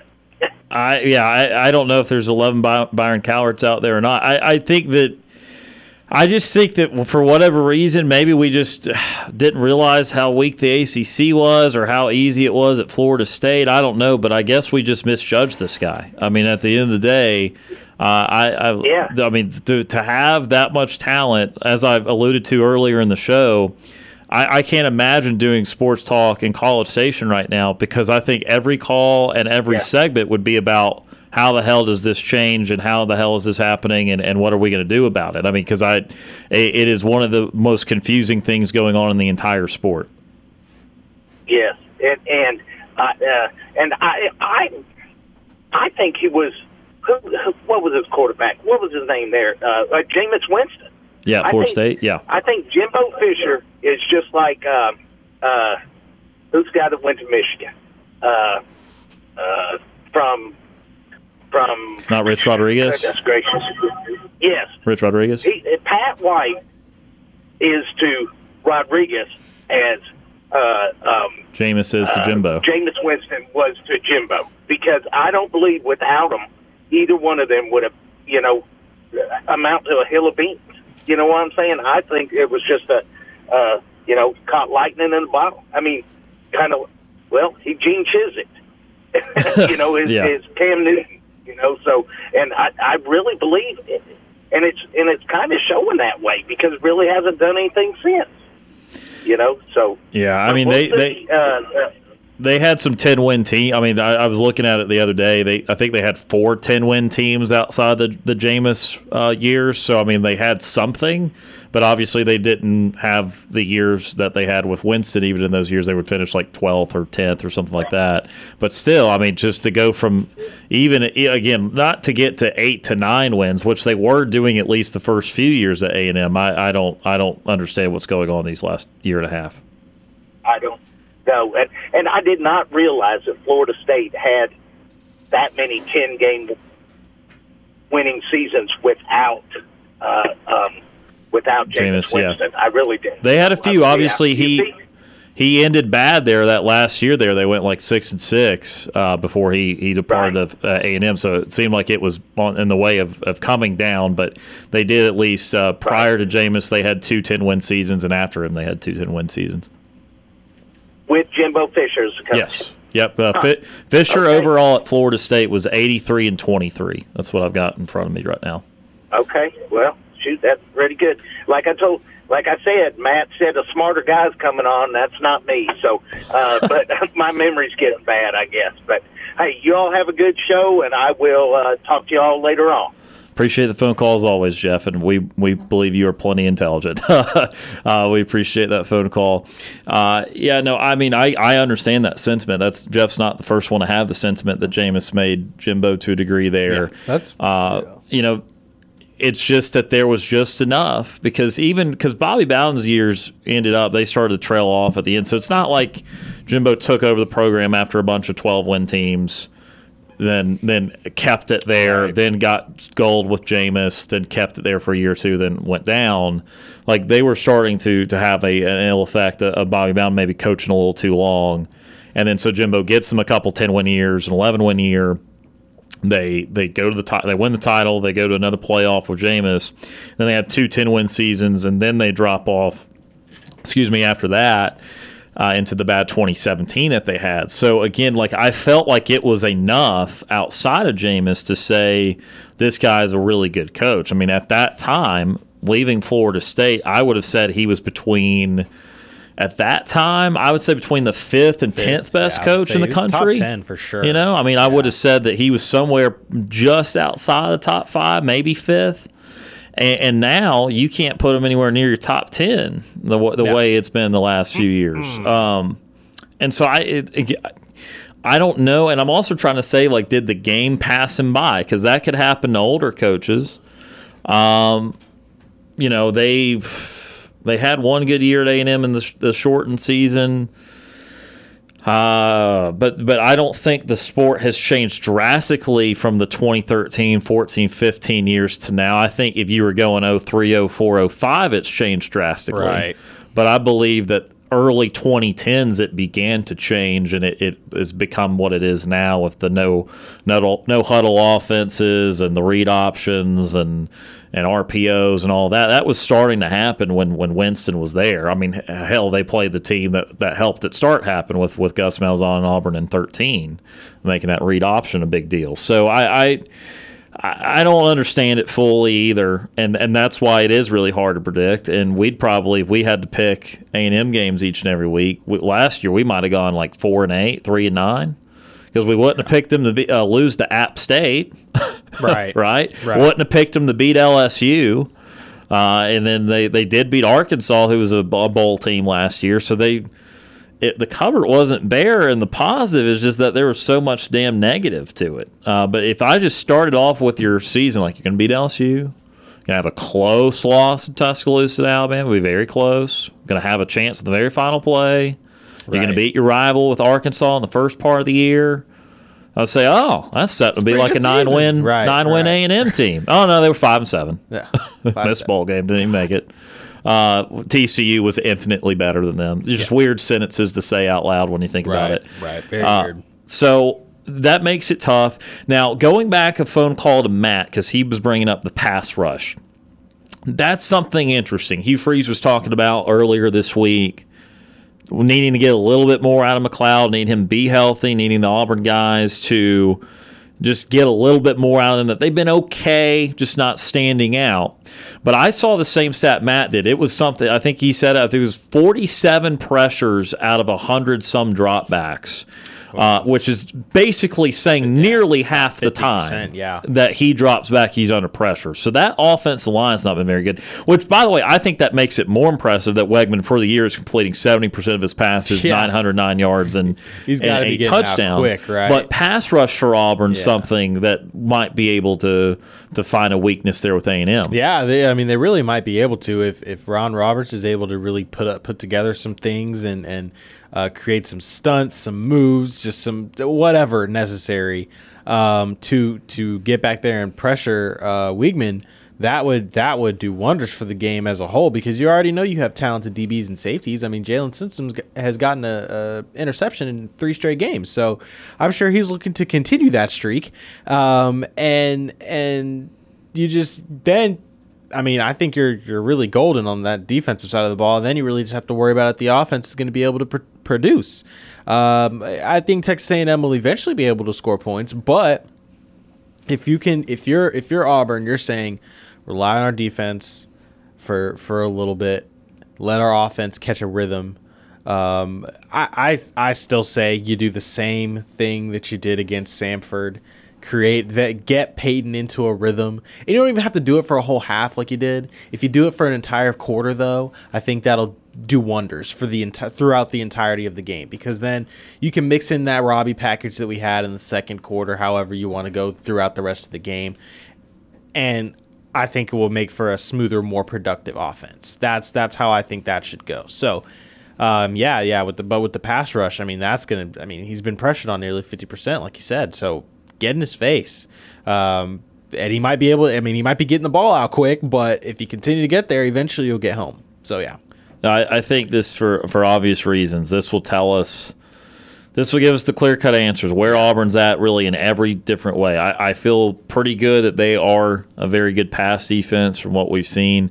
Will it grade out to first in the country or whatever it's grading out to now once we get through the entire year? Okay, and that, probably not there, uh, but it will grade out well but this is an interesting test in that regard because of Evan Stewart and Ainias Smith. Right. Stewart didn't even play against ULM. I, I was reading Jimbo Fisher says he's going to be fine for Saturday, but Stewart had 257 receiving in the first two games of the Oh year, so buck 25 Yeah. essentially a game, uh, buck 30, and then Ainias Smith with nearly 200 yards receiving. And by the way, that's not even accounting for hardly any of their touchdowns. That's only two of their 10 passing touchdowns. Noah Thomas, their number three receiver, has 10 catches, 112 yards, and of those 10 catches, four of them were for touchdowns. Oh. So they have a real receiving corps, a real group of targets there. But if Auburn can get the pressure, I'm again, I'm a big believer in if you give a quarterback worth their salt five, six seconds, he's going to find somebody no matter Yeah. how good your, your DBs are. Absolutely. However, if you had a matchup issue defensively, which that's what it'd be for Auburn because Auburn's DBs are really good, but maybe there's one matchup that's just not, Not a win. conducive to success. Right. If you've got that issue, or if you were a bad defensive backfield, the way to alleviate that is you don't give the quarterback more than two seconds to look, uh, and and Make you him make you get back there quickly. So McLeod also is important because Yeah, in that aforementioned App State game that A and M lost last year, He was he had a couple sacks, had a fumble havoc. forced, Yeah. uh, and he was really good. So he knows how what it takes against this very type of team, this Texas A&M team. And so that's reason for optimism. I also want to see if they play Keldrick Faulk more because Faulk in these small sample sizes has been pretty good. Yeah. And I'd like to see that if he is getting a more increased role, uh, what he can do with that against their first real game. Because again, as a freshman, you wouldn't necessarily rely on some like someone like that. But since he is kind of the number two guy at that position, you would think that maybe in a small dose he might be able to still have an impact and really Auburn really be on to something with him. So that would be something interesting to watch, too. We are basically out of time here for the second hour of the show. Stay tuned. Coming up in hour number three, we'll have a sports call 5 at 5 presented by Southeastern Land Group. And a little bit later at 5.15 today, Joe Bartel of RotoWire will join us for some NFL talk. Stay tuned to that. You're listening to the Wednesday edition of Sports Call on Tiger 95.9.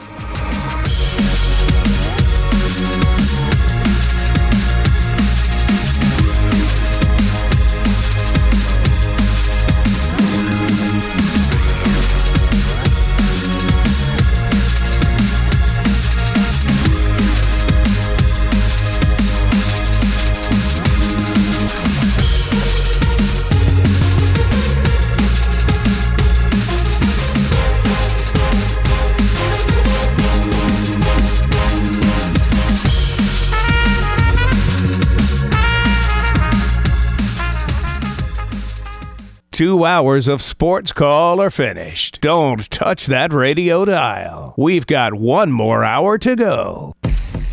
You're listening to Sports Call on Tiger 95.9 FM, WTGZ Tuskegee, Auburn, and AM 620 WTRP LaGrange. Whether you're leaving work, cruising around town, or listening on demand, we've still got some fun left for you. To be part of the show, give us a call at 334 887 3401 locally or toll free at 1 888 9 Tiger 9. Auburn's first and Auburn's favorite sports talk show has been on the air since 1995 and is ready for 60 more minutes of fun. Now, let's get this hour of sports call started.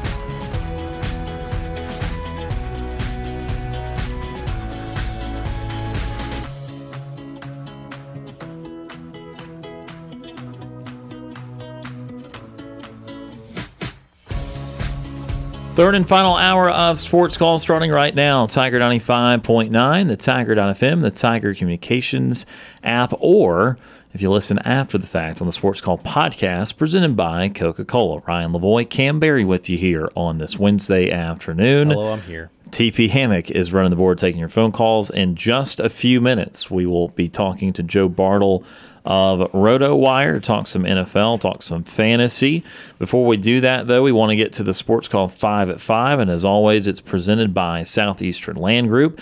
John Harden and Brian Watts are your local land advisors with Southeastern Land Group. Land is also always a sound financial investment, but it's also an investment in time with your family and friends. And Brian and John can help you find the perfect property for you. If you're looking to sell your land to get maximum exposure to potential buyers, your friends at Southeastern Land Group can also help you with that too. Call John Harden at 334 524 2756 or call Brian Watts at 334 707 4273 or find them online at sclandgroup.com. Today for the Sports Call 5 at 5 presented by Southeastern Land Group, we will pivot into the NFL a little bit here and talk about five big name players already having at least significant injuries so far this year. We kick it off with number one. Of course, week one, Monday Night Football, play four. Aaron Rodgers, torn Achilles, out for the season. Wah, wah. Impactful to fantasy teams, impactful to the Jets. We have to watch Zach Wilson now. It's very unfortunate. I'm no Jets fan, but you, you five times a Zach Wilson on prime time. You like some of that? I'd li- Garrett Wilson was supposed to be a league winner. Uh huh. Well, and now he's catching passes from Zach. Yeah, the ones that make it to him and are not already intercepted. yeah, it's uh, it's going to be rough there. That was a big time injury. Next up, number two, another big one. Monday Night Football. I don't know what's wrong with Monday Night Football and injuries, but we're on a bad streak. Nick Chubb, that was about as hard of an injury as it was to watch. Minkah Fitzpatrick went low while already being tackled high, and Nick Chubb's knee is uh, is not really intact at the moment, and that's very he frustrating. didn't deserve it. Yeah. Uh, so Chubb out for the season. Did they ever actually give the the official? No, they just said significant knee injury, I- and I- it's the same uh-huh. knee that he tore all his I'm other stuff back in 2015. I'm really hoping that didn't end his career. I know, I- man. I, does he play again? Probably, is he he, anywhere same? close to the same? Probably, Probably not. not. And that and that absolutely sucks. He's one of the three best, if not the best back uh, in the league, and maybe going a little bit under the radar at times because of Cleveland and their lack of success. But he was incredibly productive for several years, and uh, I hate that for the Browns for Nick Chubb. Number three. Uh, this one was also running back. It was week one. It was also an Achilles, uh, suffering the same fate as Aaron Rodgers. J.K. Dobbins of Baltimore. Uh, not necessarily the elite caliber back that uh, Nick Chubb was, but again, you lose your starting running back week one. Uh, you're not exactly thrilled. in Baltimore, in the past, have been a really run heavy offense. They're starting to open up a little bit more and Right. throw it around a little bit more. I, we'll, we'll see how it works for them. Hopefully, trying to keep Lamar healthier throughout the year. Uh, but uh, J.K. Dobbins, the Baltimore starting running back, uh, tore the Achilles there uh, in week one. Next up here, Number four. uh, we had a uh, another significant injury um, in terms of quarterback play, uh, and that was the re-calf problem or re-injuring of the calf to Joe Burrow. Oh, Don't gosh. know if he'll miss a game. I tend to think he probably won't for now, uh, but that's the same calf problem that had him kind of carted off, made him miss five or six weeks, and you could see visibly upset happy. about it. And I, I don't know, man. I that's, I to me this feels like every because this happens with every great quarterback except for maybe Brady, where they have one year where just it just goes wrong, and you you don't make the playoffs. Yeah. and and things just don't work out. Like even Rodgers had one of those in Green Bay. Well, actually, technically last year was one of those, but he had another one earlier in his career. Right. Brees would have one on occasion. Like most quarterbacks, even the elite ones, have this one random year where it just doesn't go right. Yeah. And I'm already sniffing that out of Cincinnati and, and Joe Burrow. Rough. Uh, so the calf problem, something to keep an eye on for Cincinnati. And last up in the Sports Call 5 at 5, presented by Southeastern Land Group, Number five. uh, is Saquon Barkley, who had an injury uh, this past week where uh, not a huge No. injury, avoided a serious ankle problem, but was Yeah. a, a ankle sprain out two to three weeks uh, for for New York at least. And I- Barkley's is significant because what it means for running backs. Like this Oh, is the guy that we fighting talked about in the offseason so hard. fighting for that long term contract, and it's I, it, Not I'm not going to make a bigger deal out of it as yet because he can still have a really good year. It's not looking good, But though. yeah, it's it it does not help the leverage and uh, Yeah, it- I just said not looking good for the running yeah, backs. Yeah. And for the Giants, you know, I mean, they had to scratch and claw to beat Arizona. You start to wonder Come what back. New York is. I mean, yeah, I mean, good news is the positive is you did win. The bad news, you're down 21 nothing at half to Josh Dobbs. The even worse news I- is you have to play the Cowboys this week. Right, and the bad and the bad news is, uh, well, Arizona plays Dallas this week. Oh, excuse me. Uh, but New York will have to play them again. Yes. uh, that will, that will be reality. They'll have to play Philly twice. What if Washington's not oh awful? gosh. I'm just I saying. mean, they did beat Yeah. the Broncos, but Yeah, we don't. 2-0. yeah, I don't even. The Broncos. 'Cause- I don't well, yeah, I, I'm just saying for the Giants' perspective, Right. even Washington's not some rollover team. It does not appear. Yep. Uh, and and so, yeah, uh, th- that uh, that is an interesting situation. So again, not really a positive. We did this with Auburn injuries earlier this week. I don't know what it is with me and injuries. I just, I just feel like you have to have an injury report from time to time, Right. and they're excessively Honestly. long. But that's our sports call five at five, presented by Southeastern Land Group. Again, five significant NFL injuries already that uh, impacting these teams, impacting fantasy. We'll have to talk about some of this with Joe Bartel in just a moment. Kam, I want to ask you. I asked the guys this uh, real quickly before the end of the segment yesterday. Uh, in or out on two Monday Night Football games simultaneously? in. In. Yeah, Okay. absolutely. I love the NFL. So Yeah. and, and you know I know Monday Night Football is, you know, it's it's a special thing or whatever. But the more the merrier. I don't.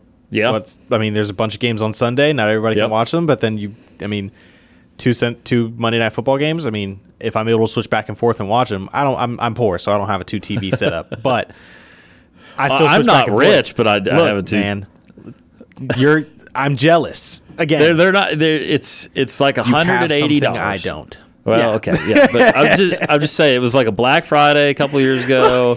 You know, just just hey, just in feel it. November, just just snoop, just just think snoop about around, it. Right, just right. around. Think about Yeah. it for sure. I, I I would love a two TV setup. It's a dream that I have to, to attain. Um, and uh, yeah, so I I mean, flip back and forth and, and watch it, and you know, uh, I would I would absolutely love two Monday Night Football games. I'm with Yeah. it. I'm I'm with it. And I think that so both those games were not well played games, but they were close. And I'd always love a close game. To, I don't want one team to play immaculate football and beat someone by four touchdowns. No, it's not as fun. That's never going to be as fun as as having close games.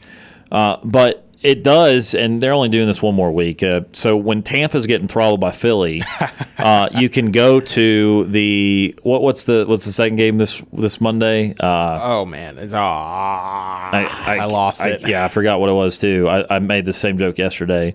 Played well, so I brought it back. Uh, so, uh, but I'm saying, but seriously, if, if you have a game where it's not competitive, Rams then you have Bengals. Rams and Bengals. Then you can check on Joe Burrow's calf on Monday Right. night, and you can check on if you know. Puka Puka Nacua is is going to be the leader in in, receiving yards, and B Cooper Kupp 2.0. You can you can check on those things, uh, and so I, I like it because also I know the league.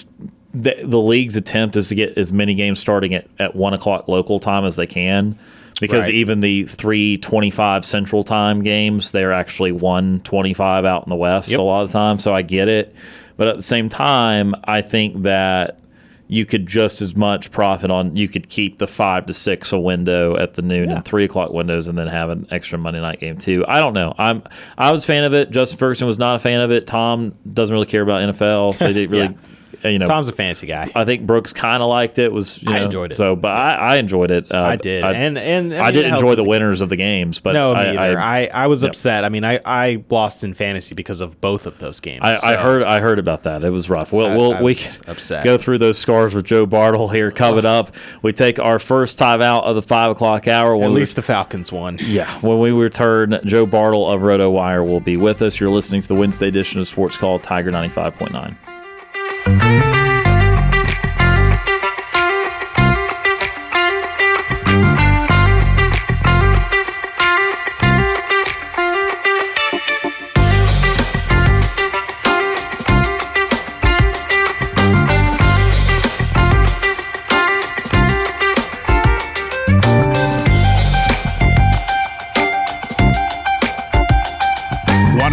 easy it is to listen to our show? All you have to do with your Amazon smart device is say, Alexa, play Sports Call Auburn. We're done paying the bills.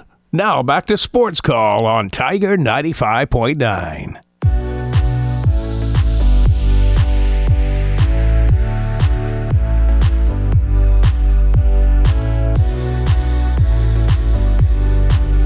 Welcome back to Sports Call, Tiger 95.9, the Tiger.fm, and the Tiger Communications app. Brian Lavoie Canberry with you here on this Wednesday afternoon. And with that, we go back to our orthopedic clinic phone line, and we now welcome on Joe Bartel of RotoWire here to talk some more NFL and some fantasy. Joe, the time is always greatly appreciated. How are you this afternoon?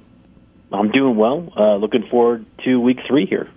Absolutely. And of course, there are a lot of injuries to discuss that are going to impact fantasy. I saw you tweet about one of them yesterday, but of course, I've still, I got to ask you anyway about the, the Browns and about Nick Chubb and what it means. Kareem Hunt signing back to Cleveland, uh, the, the fact that they should, in theory, be throwing more. Just what are all the implications there fantasy wise with Nick Chubb going out? Yeah, there's a lot to unpack. But first, before we do this conversation, um, I, it sucks that Yes. we have to do this conversation.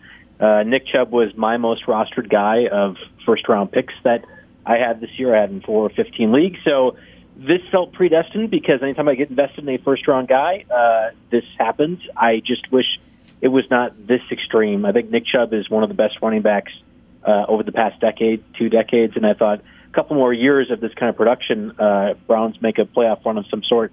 He is a Hall of Fame running back, and I think he still might be if he's able to come back.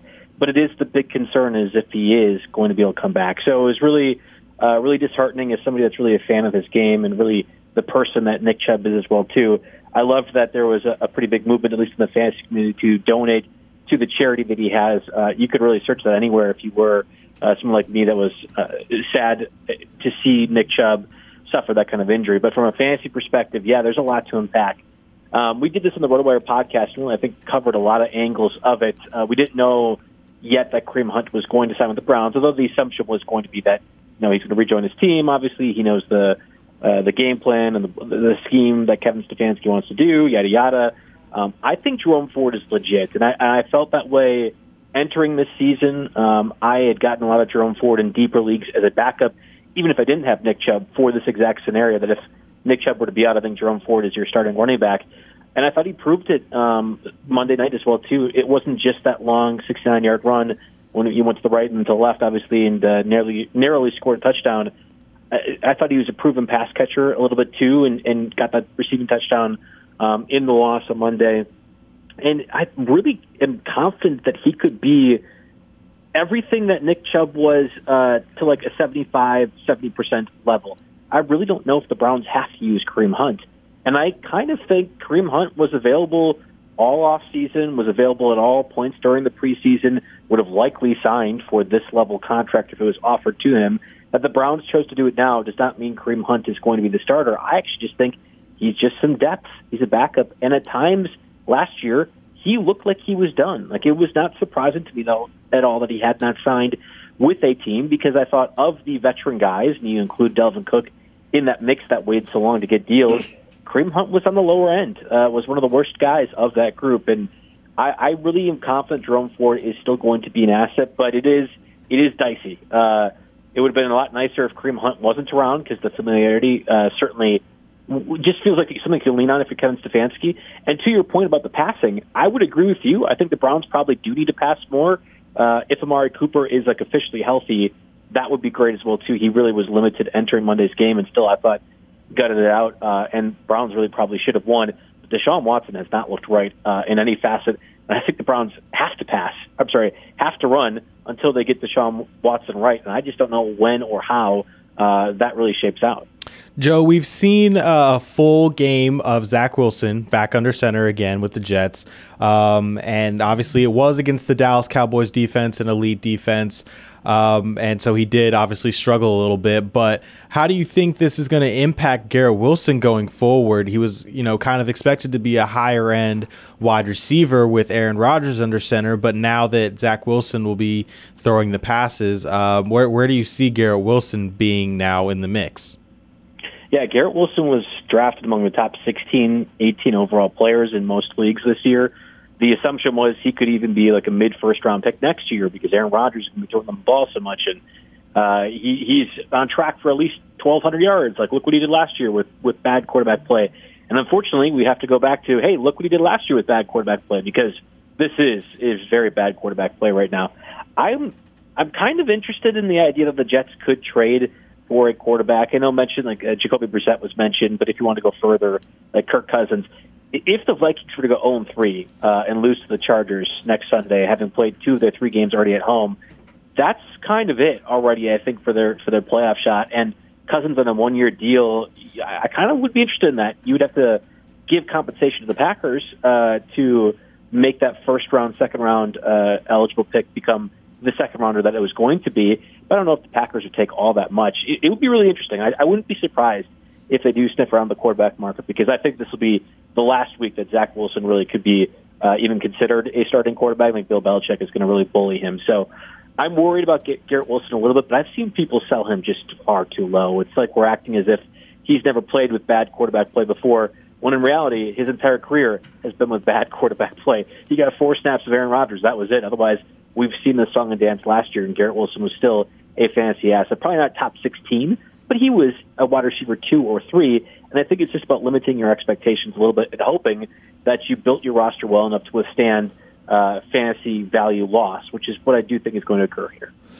Let's look at Cincinnati, Joe, and it looked like it was a double whammy for the Bengals to lose to the Ravens. Not only did they drop to 0 and 2 in the year, 0 and 2 in the, in the division, it looked like Burrow got banged up again in the second half of that one, and that cap problem could be a lingering factor.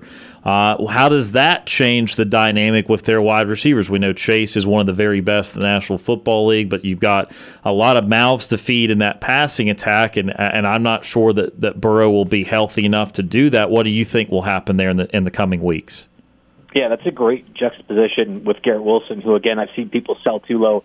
I'm far more worried about Tee Higgins and Ja'Marr Chase. Chase to a lesser extent, I think, uh, but Jake Browning, your backup for the Bengals, and Joe Burrow, if Burrow was to miss time, that's that's really bad. I mean, that's that's as bad, if not worse, than Zach Wilson. Um, and I think you'd get very limited passing production overall. I'm trying to sell off Tee Higgins in in places that I can. Now it's really interesting because if you're saying, hey, really bad backup quarterback, what would he be capable of doing? I think throwing it up to the taller guy who can win jump balls feels a little bit easier than Ja'Marr Chase, but Ja'Marr Chase is like a, a do-it-all sort of weapon, and I think you could you could manufacture schemed plays for him a little bit lesser than you could, I'm sorry, more than you could for Tee Higgins. But that just makes me super nervous. That the Bengals haven't announced anything yet, I, I guess is is at least a little bit good. Um, they play Monday night, obviously, and I've watched that line go from two and a half now down, I think, one, one and a half in favor of the Bengals. If you were to say Joe Burrow wasn't playing or Vegas was sniffing out that he wasn't going to be eligible for that game, I think the Rams are favored by probably three points or more. So that it's not that drastic of a line swing. Says they they don't know definitively yet, but I don't know. It's it really is a tough spot right now. Um, I think if you're the Bengals, you need to win Monday night to have uh, playoff aspirations. And I would assume you would try out Joe Burrow if he's even 75, 80% healthy. But I understand too, you know, with the calf part being a lingering issue that has happened for now two months essentially, you might just want to play it safe with a guy that you got locked down for a long, long time, uh, and you know could be a really effective quarterback. I wish we had more details, um, but I am more nervous about the Higgins Ja'Marr Chase combo than I am Garrett Wilson at this point. Uh, Joe, the Broncos have started off 0 2 this season. Um, they they struggled uh, against a, a, Washington team that is, you know, kind of trying to find themselves. Um, but you know, in terms of fantasy, is there any player on the team that's really worth anything at this point, or do you think there is anybody that maybe they could find their rhythm? Maybe Russell is going to find find a rhythm, or, or, you know, get Courtland Sutton, Jerry Jeudy at, at any point involved uh, in the offense throughout the the season? Yeah, I actually think the answer was the person we saw explode last week, which was Marvin Mims, and I say that because Marvin Mims is significantly cheaper than Courtland Sutton or even Jerry Jeudy was Jerry Jeudy, after his injury uh, late in preseason, was more like a sixth round, seventh round receiver if you were to do redraft leagues. But prior to that point, he was a fourth or fifth rounder. Courtland Sutton was in the eighth, ninth round range. Marvin Mims, uh, 12th round and later kind of target, and someone that you could probably pick up on waivers pretty easily after he had a bit of a dud week one. If Marvin Mims is a factor, then Russell Wilson by default is going to have to because I think Jerry Jeudy and Courtland Sutton get enough and if there's three players getting enough, then the quarterback certainly is doing uh, his share. If you're to say Joe Burrow's gone and Aaron Rodgers is already out for the season, let's just say another quarterback gets thrown into the mix that's near the top 10 uh, that gets injured. You have Anthony Richardson, have the concussion stuff, yada, yada. I mean, Russell Wilson probably is a low end top 12 quarterback because I don't know. I mean, this is not uh, Aziz uh, the defense coordinator from last year for the Broncos. He's now with the Panthers. It's a completely different defense, uh, and I think they look completely different, despite having the same kind of personnel. Like I went in, I went into this season operating as if, all right, Sean Payton's going to make this offense better. The defense was pitching lights out for three months of the season. They're going to do that again.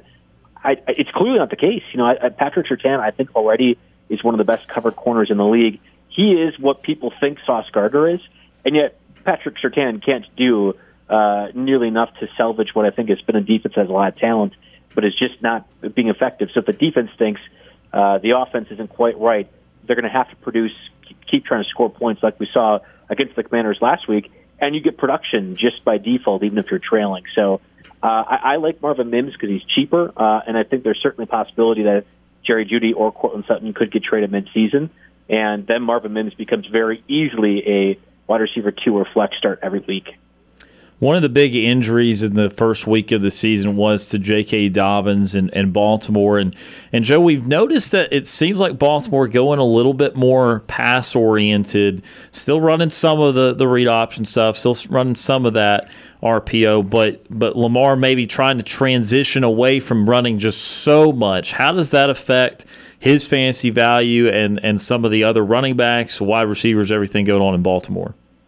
Yeah, and the big key actually might be, at least for this week, that Justice Hill uh, was a DNP on today's practice report. There are some signs that maybe he would be missing um, Sunday's contest as well, too. So it would be just uh, Gus Edwards and then pieces, whether it be Melvin Gordon, they re signed um, a veteran running back that I'm, I'm, my name is escaping me, but I don't think he's super relevant.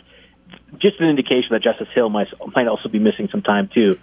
Yeah, I mean this is Todd Monken's offense now. I mean that that was part of the big sell for the Ravens, and if you were drafting Lamar Jackson, and if you had confidence of Mark Andrews in the early third round, that hey, they are not going to pass. It's not going to be using Patrick Ricard, fullback slash defensive tackle, 20 snaps. You're going to do actually relevant 2023 offense, which is great, and what should have been happening five years ago. But the Ravens were stupid, and Ted uh, uh, Harbaugh was really done with his coordinators, like a lot of coordinators uh, and head coaches seem to be in the NFL today.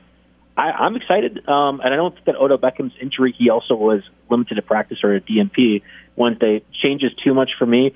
I think Lamar Jackson is one of the better quarter, uh, quarterbacks and passers specifically in the NFL, and nobody really wants to talk about that.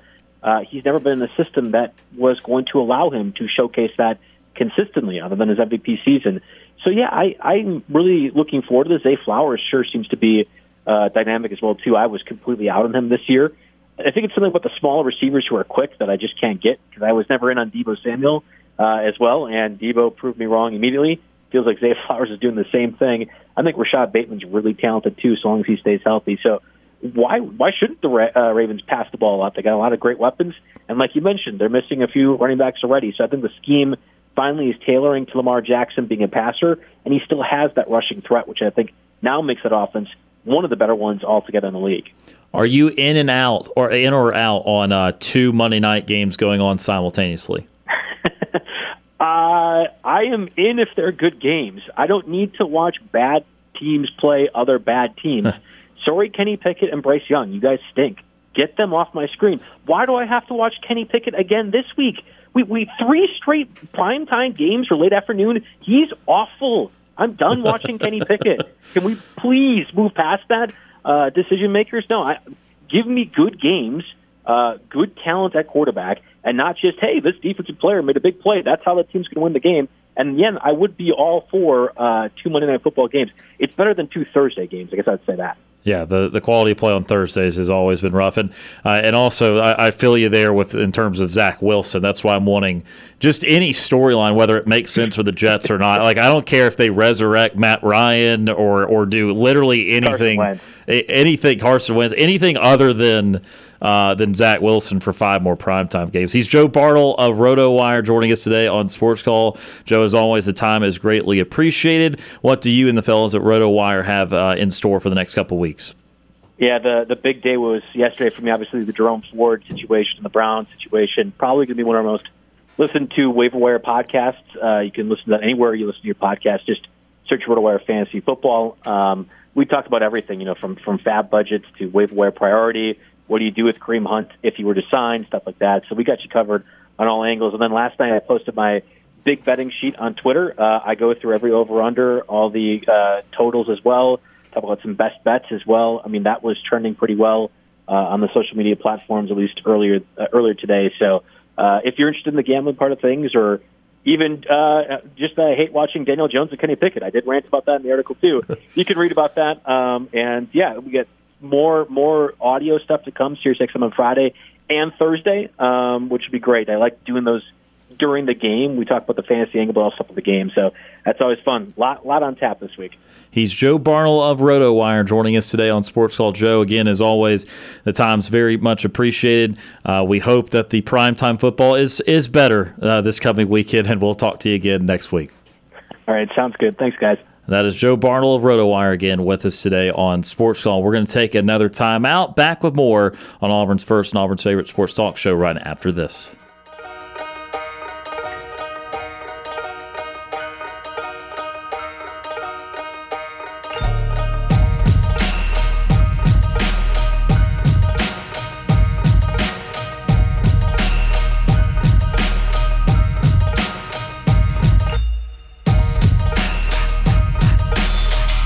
Call is on the air weekdays from 3 until 6 p.m. I'm Jeff Whitaker Jr., former Auburn Tigers defensive tackle and national champion, and you are listening to Sports Call on Tiger 95.9.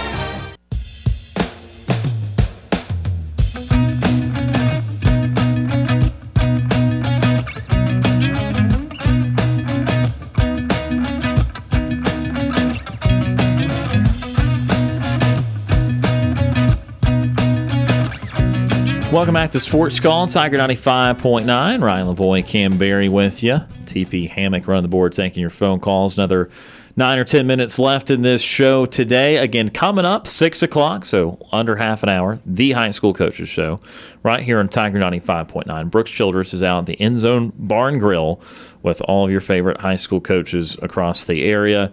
That will be coming on again 6 o'clock till about 8 or 8.30. Uh, and uh, going to have a good time out there at the End Zone Bar and Grill. Ryan and Kam with you here for another segment here or so, though. Just talk to Joe Bartel of RotoWire. Appreciate him coming on each and every week. There was a lot of interesting NFL stuff. There's a bunch of there's four there's four teams in the NFC that are 2 0 right now. I can see how one of them would be 2 0. I can see how a second one would be 2 0, but I don't think they're very good. But you've got a combo of Washington, Atlanta, New Orleans, and Tampa Bay that are all 2 0 that are, again, it, either Atlanta or New Orleans would come out okay because they're going to win the division and, and win about 10 games or so. So, again, not. Right. One one of those as an individual, not a big deal, but the collective of three NFC South teams 2 0 plus a Washington 2 0. Oh, it's really how many? Because you have the Cowboys and the Eagles well, too. those are real those- teams. those are- yeah, no, no, those are Those are the- real yeah. No, teams. no, I'm saying that you know between I'm saying but NFC South, one of those teams, Falcons Right, or right, Saints, will right, end up being solid. Uh, It's not really the not NFC Cowboys South and level, the but NFC yeah, East. That's right. That's what I was And- going and- towards. And so I was trying to figure out like, have you is have you gained any confidence in someone like the Commanders? Have you gained any confidence in in any of these teams? I mean, I know you've gained a little confidence in Atlanta. I know. I have a lot of yeah, confidence in it. but and but again, I you picked in the win division. I picked in the win Right, division. right. So I'm not. Am, I saw Green Bay beat Chicago easily, and I thought one of two things. Sorry to uh, board op TP right now. I said either Green Bay has just informed Chicago that they are their father, Right. or Chicago is just truly bad and Green Bay is not real. Right. It Chicago looks truly bad. Maybe Green Bay ends up fine. Right. Um, I don't think I didn't think that, and they I mean for Green Bay's point, and I know they I mean they lost to the Falcons by one. They led for most of the game. Eh, They were also missing their number one wide receiver and number one running Uh-huh. back. So you wonder if that definitely. I mean, I think that absolutely plays a Mm-hmm. uh, plays a part because they lost a passing threat in Aaron Jones that AJ Dillon just isn't. Right. And then obviously you know you have Chris, Christian Watson. So you know the, not having those two guys I think was highly impactful for their game plan. They still had guys that were able to go out and catch the ball and two get two names that I had never heard of in my Ugh. entire life. But hey, you know Yeah, more power to them. Yeah, more power to them. They're in the NFL for a reason. Hey, whatever. Um, so I think they will be fine. I don't. I am not going to sit here and say I know how many games they're going to win. Um, Right. But you know, I mean, Jordan Love looks relatively Looks confident, legit. yeah. I mean, he, This- he looks fine. Am I going too much here? I know TP will will either go yes or no. Right. Does does his throwing motion remind you a little bit of Rodgers? Just a little bit. Yes. Does it Low look like he kind of whips it a little bit like he, that? He And- they actually did it uh, during the game. They did a comparison, actually like side by side. Jordan Love threw it off like Uh-huh. one leg. Yeah. It looked just like Aaron Rodgers. Yeah. It seriously did. it's got a it's got a hint I mean, of that. shoot, it when does. you look when you learn under the guy for for as long as he Right. did, you're gonna pick up the tendencies and habits, and and you're gonna kind of think the way that he thinks. He was talking about uh, they were talking about how Jordan Love. He was doing some interview, and he was like, "Yeah, Aaron Rodgers just taught me so much," and he was talking about how uh, check downs are your best friend, and geez, did Jordan Love check downs Uh-huh. so much. You know, there's a balance to it, right? But but people don't. It's not sexy. No. But again, that's where quarterbacks get in trouble because at a certain level, it stops being about accuracy because most guys are accurate. There's Right. only like four or five starters in the NFL where I question their accuracy. right. The rest of them throw picks because either a DB made a great play, a wide receiver dropped one into the defensive hands, or you to force forced it. Yes. And so that forcing stops happening if you will accept that on first and 10 you can take the five yard play Right. that yes i ran a play action cross to try and pick up 25 Yeah. but five keeps me going forward Right. or if it's second and nine and i or, or second and two rather and you were again trying to play action deep ball somebody let me swing it to my running back and let's see we get that first down Yeah. live to play another down or chuck it away that that kind of stuff is what the young guys sometimes struggle to do. It's exactly what I want to see from Desmond Ridder. In all honesty, that man should have had. Uh, he had one pick. He should have had three. Oh, really? One of them should have been a pick six. Absolutely. Um, like got so focused on trying to make a play. Right. Right. Forced a ball that was absolutely not open. You have Jaire Alexander just sitting in the zone right there. Drake London runs a little hitch route, throws it right to him. Thank God Jaire is, a corner, not a, not a Uh-huh. wide receiver. He drops the ball, but that would have been six. And then he had another one that he forced in the middle, um, where I want to say it was Quay, Quay Walker came. He he was back in coverage, and uh, Des tried to force it over the middle.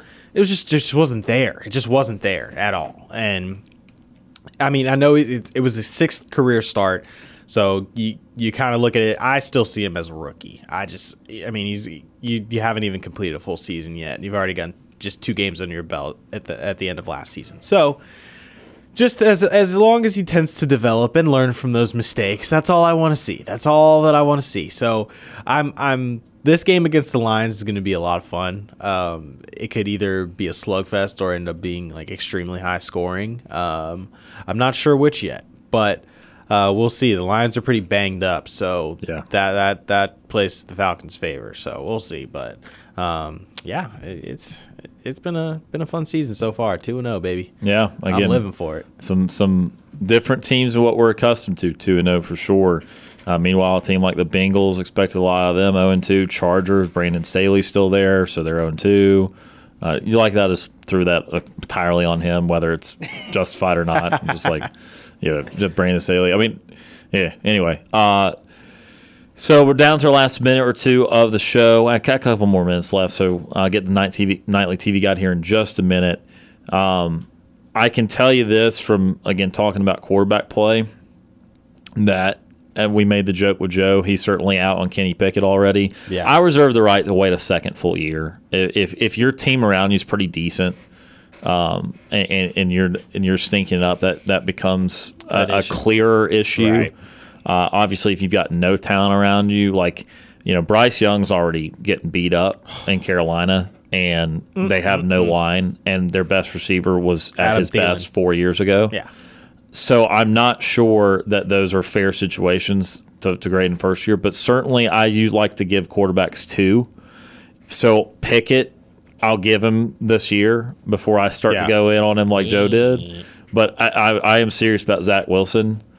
I would I, I don't care if this if Philip Rivers, who's been retired for two years, I, I Roethlisberger, I don't I will out. literally bring anyone out there to just play competent. It doesn't have to be competent. I don't care No, if it's competent. just- I want to see I want to see them either try to be good at quarterback or be sucky in a different way. Right. I'm tired of watching Zach Wilson suck it up. So I that, agree. that's the one thing I want out of that. I, I agree. Uh, other quarterbacks, though, I'm sorry to TP. I told you earlier, I, the worst quarterback I've seen live in the NFL, and this includes Mariota. I'm not saying No, from yeah, afar we know sure. what Mariota is, and he's worse, but in person, the worst quarterback I saw was Justin Fields. This year, I saw some things that were better, but all of his problems swung way the other way. In 2021, when I saw him, it was he was really jumpy. His footwork was off. Got to throw it. Here's a fastball. No, you needed to change up. Oh no, that's not accurate. Right. What? No, there's no pressure. Why are you throwing it so quick? Just just jumpy, Right. jumpy, kind of just anxious. This time, it was all right, Justin. It's been three seconds. It's been five seconds. What, Justin? Justin, no, don't go towards the big guy. Don't go towards the big guy. Oh no. Oh no. Yeah. Uh, and then it would be like, oh, he's still sitting there. He's still sitting there. He's still sitting there. Oh, then he threw it, and it was to no one in particular. And it's just they they have seemed to coach him into a place where Yeah. they basically told him, "You will not run. Yeah. you will not run. You will that. stay in I the mean, pocket." He kind of alluded to that today, and obviously it was all over all the social media platforms. He was talking about, well, maybe it's coaching, and then he kind of had to retract a little Yeah. bit and say, You can't say that, but he's right. Yeah, he's right. He's right because it's, it's like he's like he was like, well, this week I'm going to go out and, and play like myself and play how I know how to play, and it's like, Okay, right, good. do it, Uh, so. I better see 15 runs. by then. all means. But, uh, and here's the other, here's the only messed up thing. So he had a touch and run, but it was on a scramble, and it, it was kind of designed to roll out a little bit. Yeah. They had, I think, one design QB run. It was QB sweep the outside, which is like the one play against Tampa's really fast linebackers that is Right. not the best run play for a quarterback. When I'm just, it was the Ashford North swinging gate play, where it's Yeah. just like you're pulling guards and stuff, Doesn't QB sweep, and with no misdirection at all. And it's like, guess what? And this will shock you, but the 4 4 linebacker was actually Yeah. able to get to the corner Yeah, and yeah. did not allow you to get around Absolutely. that. So, uh, anyway, uh, that was a side about some poor quarterback play. Tomorrow on the show, we will be previewing some good college football games and also some good NFL games and some good teams. We'll do the good stuff tomorrow. Final minute of the show, I though, won't be today. here, but woo. We'll do some more of that on Friday, though. Don't worry. It's a good Uh, Friday. yes. Uh, so, time for a real quick nightly TV guide. Our show is about to end, but we've got you covered on entertainment for the evening. Here's Sports Call's nightly TV guide. No music today because I got to go real quickly here, but the Sports Call Nightly TV Guide is presented by White Claw Hard Seltzer. Women's College Volleyball, 6 o'clock. Number 14, Tennessee, taking on Missouri. Was not where they are ranked. That is on E ESPN2. WNBA Playoffs, Connecticut Sun, Minnesota Lynx, 7 o'clock on ESPN. And you got movie picks. Unstoppable, 7 o'clock on AMC. I really enjoyed that movie. The Amazing Spider Man 2, 7 p.m. on Freeform. And The Kingsman, 7 o'clock on HBO. Kingsman's so good. And that's a good movie slate. I, will not be watching the sports there, but that's a good movie slate. take take a breather before Thursday night football, before True. all the college football this weekend, that sort of stuff. But that is Sports Call's nightly TV guide presented by White Claw Hard Seltzer. Kam Berry, thank you very much for being here today. We look forward to seeing you again on Friday. Yeah, glad to be here. See you on Friday. Of course, we want to remind everyone to stay right here to listen to the High School Coaches Show coming up at 6 o'clock from the End Zone Bar and Grill with Brooks Childress on the call there. That will do it for the show here this afternoon, though. As always, we appreciate all those that tuned in and called in and appreciate Joe Bartel of RotoWire for joining us as well. For Kam Berry and for TP Hammock, who was running the board, I'm Ryan Lavoie. Have a great Wednesday night, and we'll talk to you again tomorrow.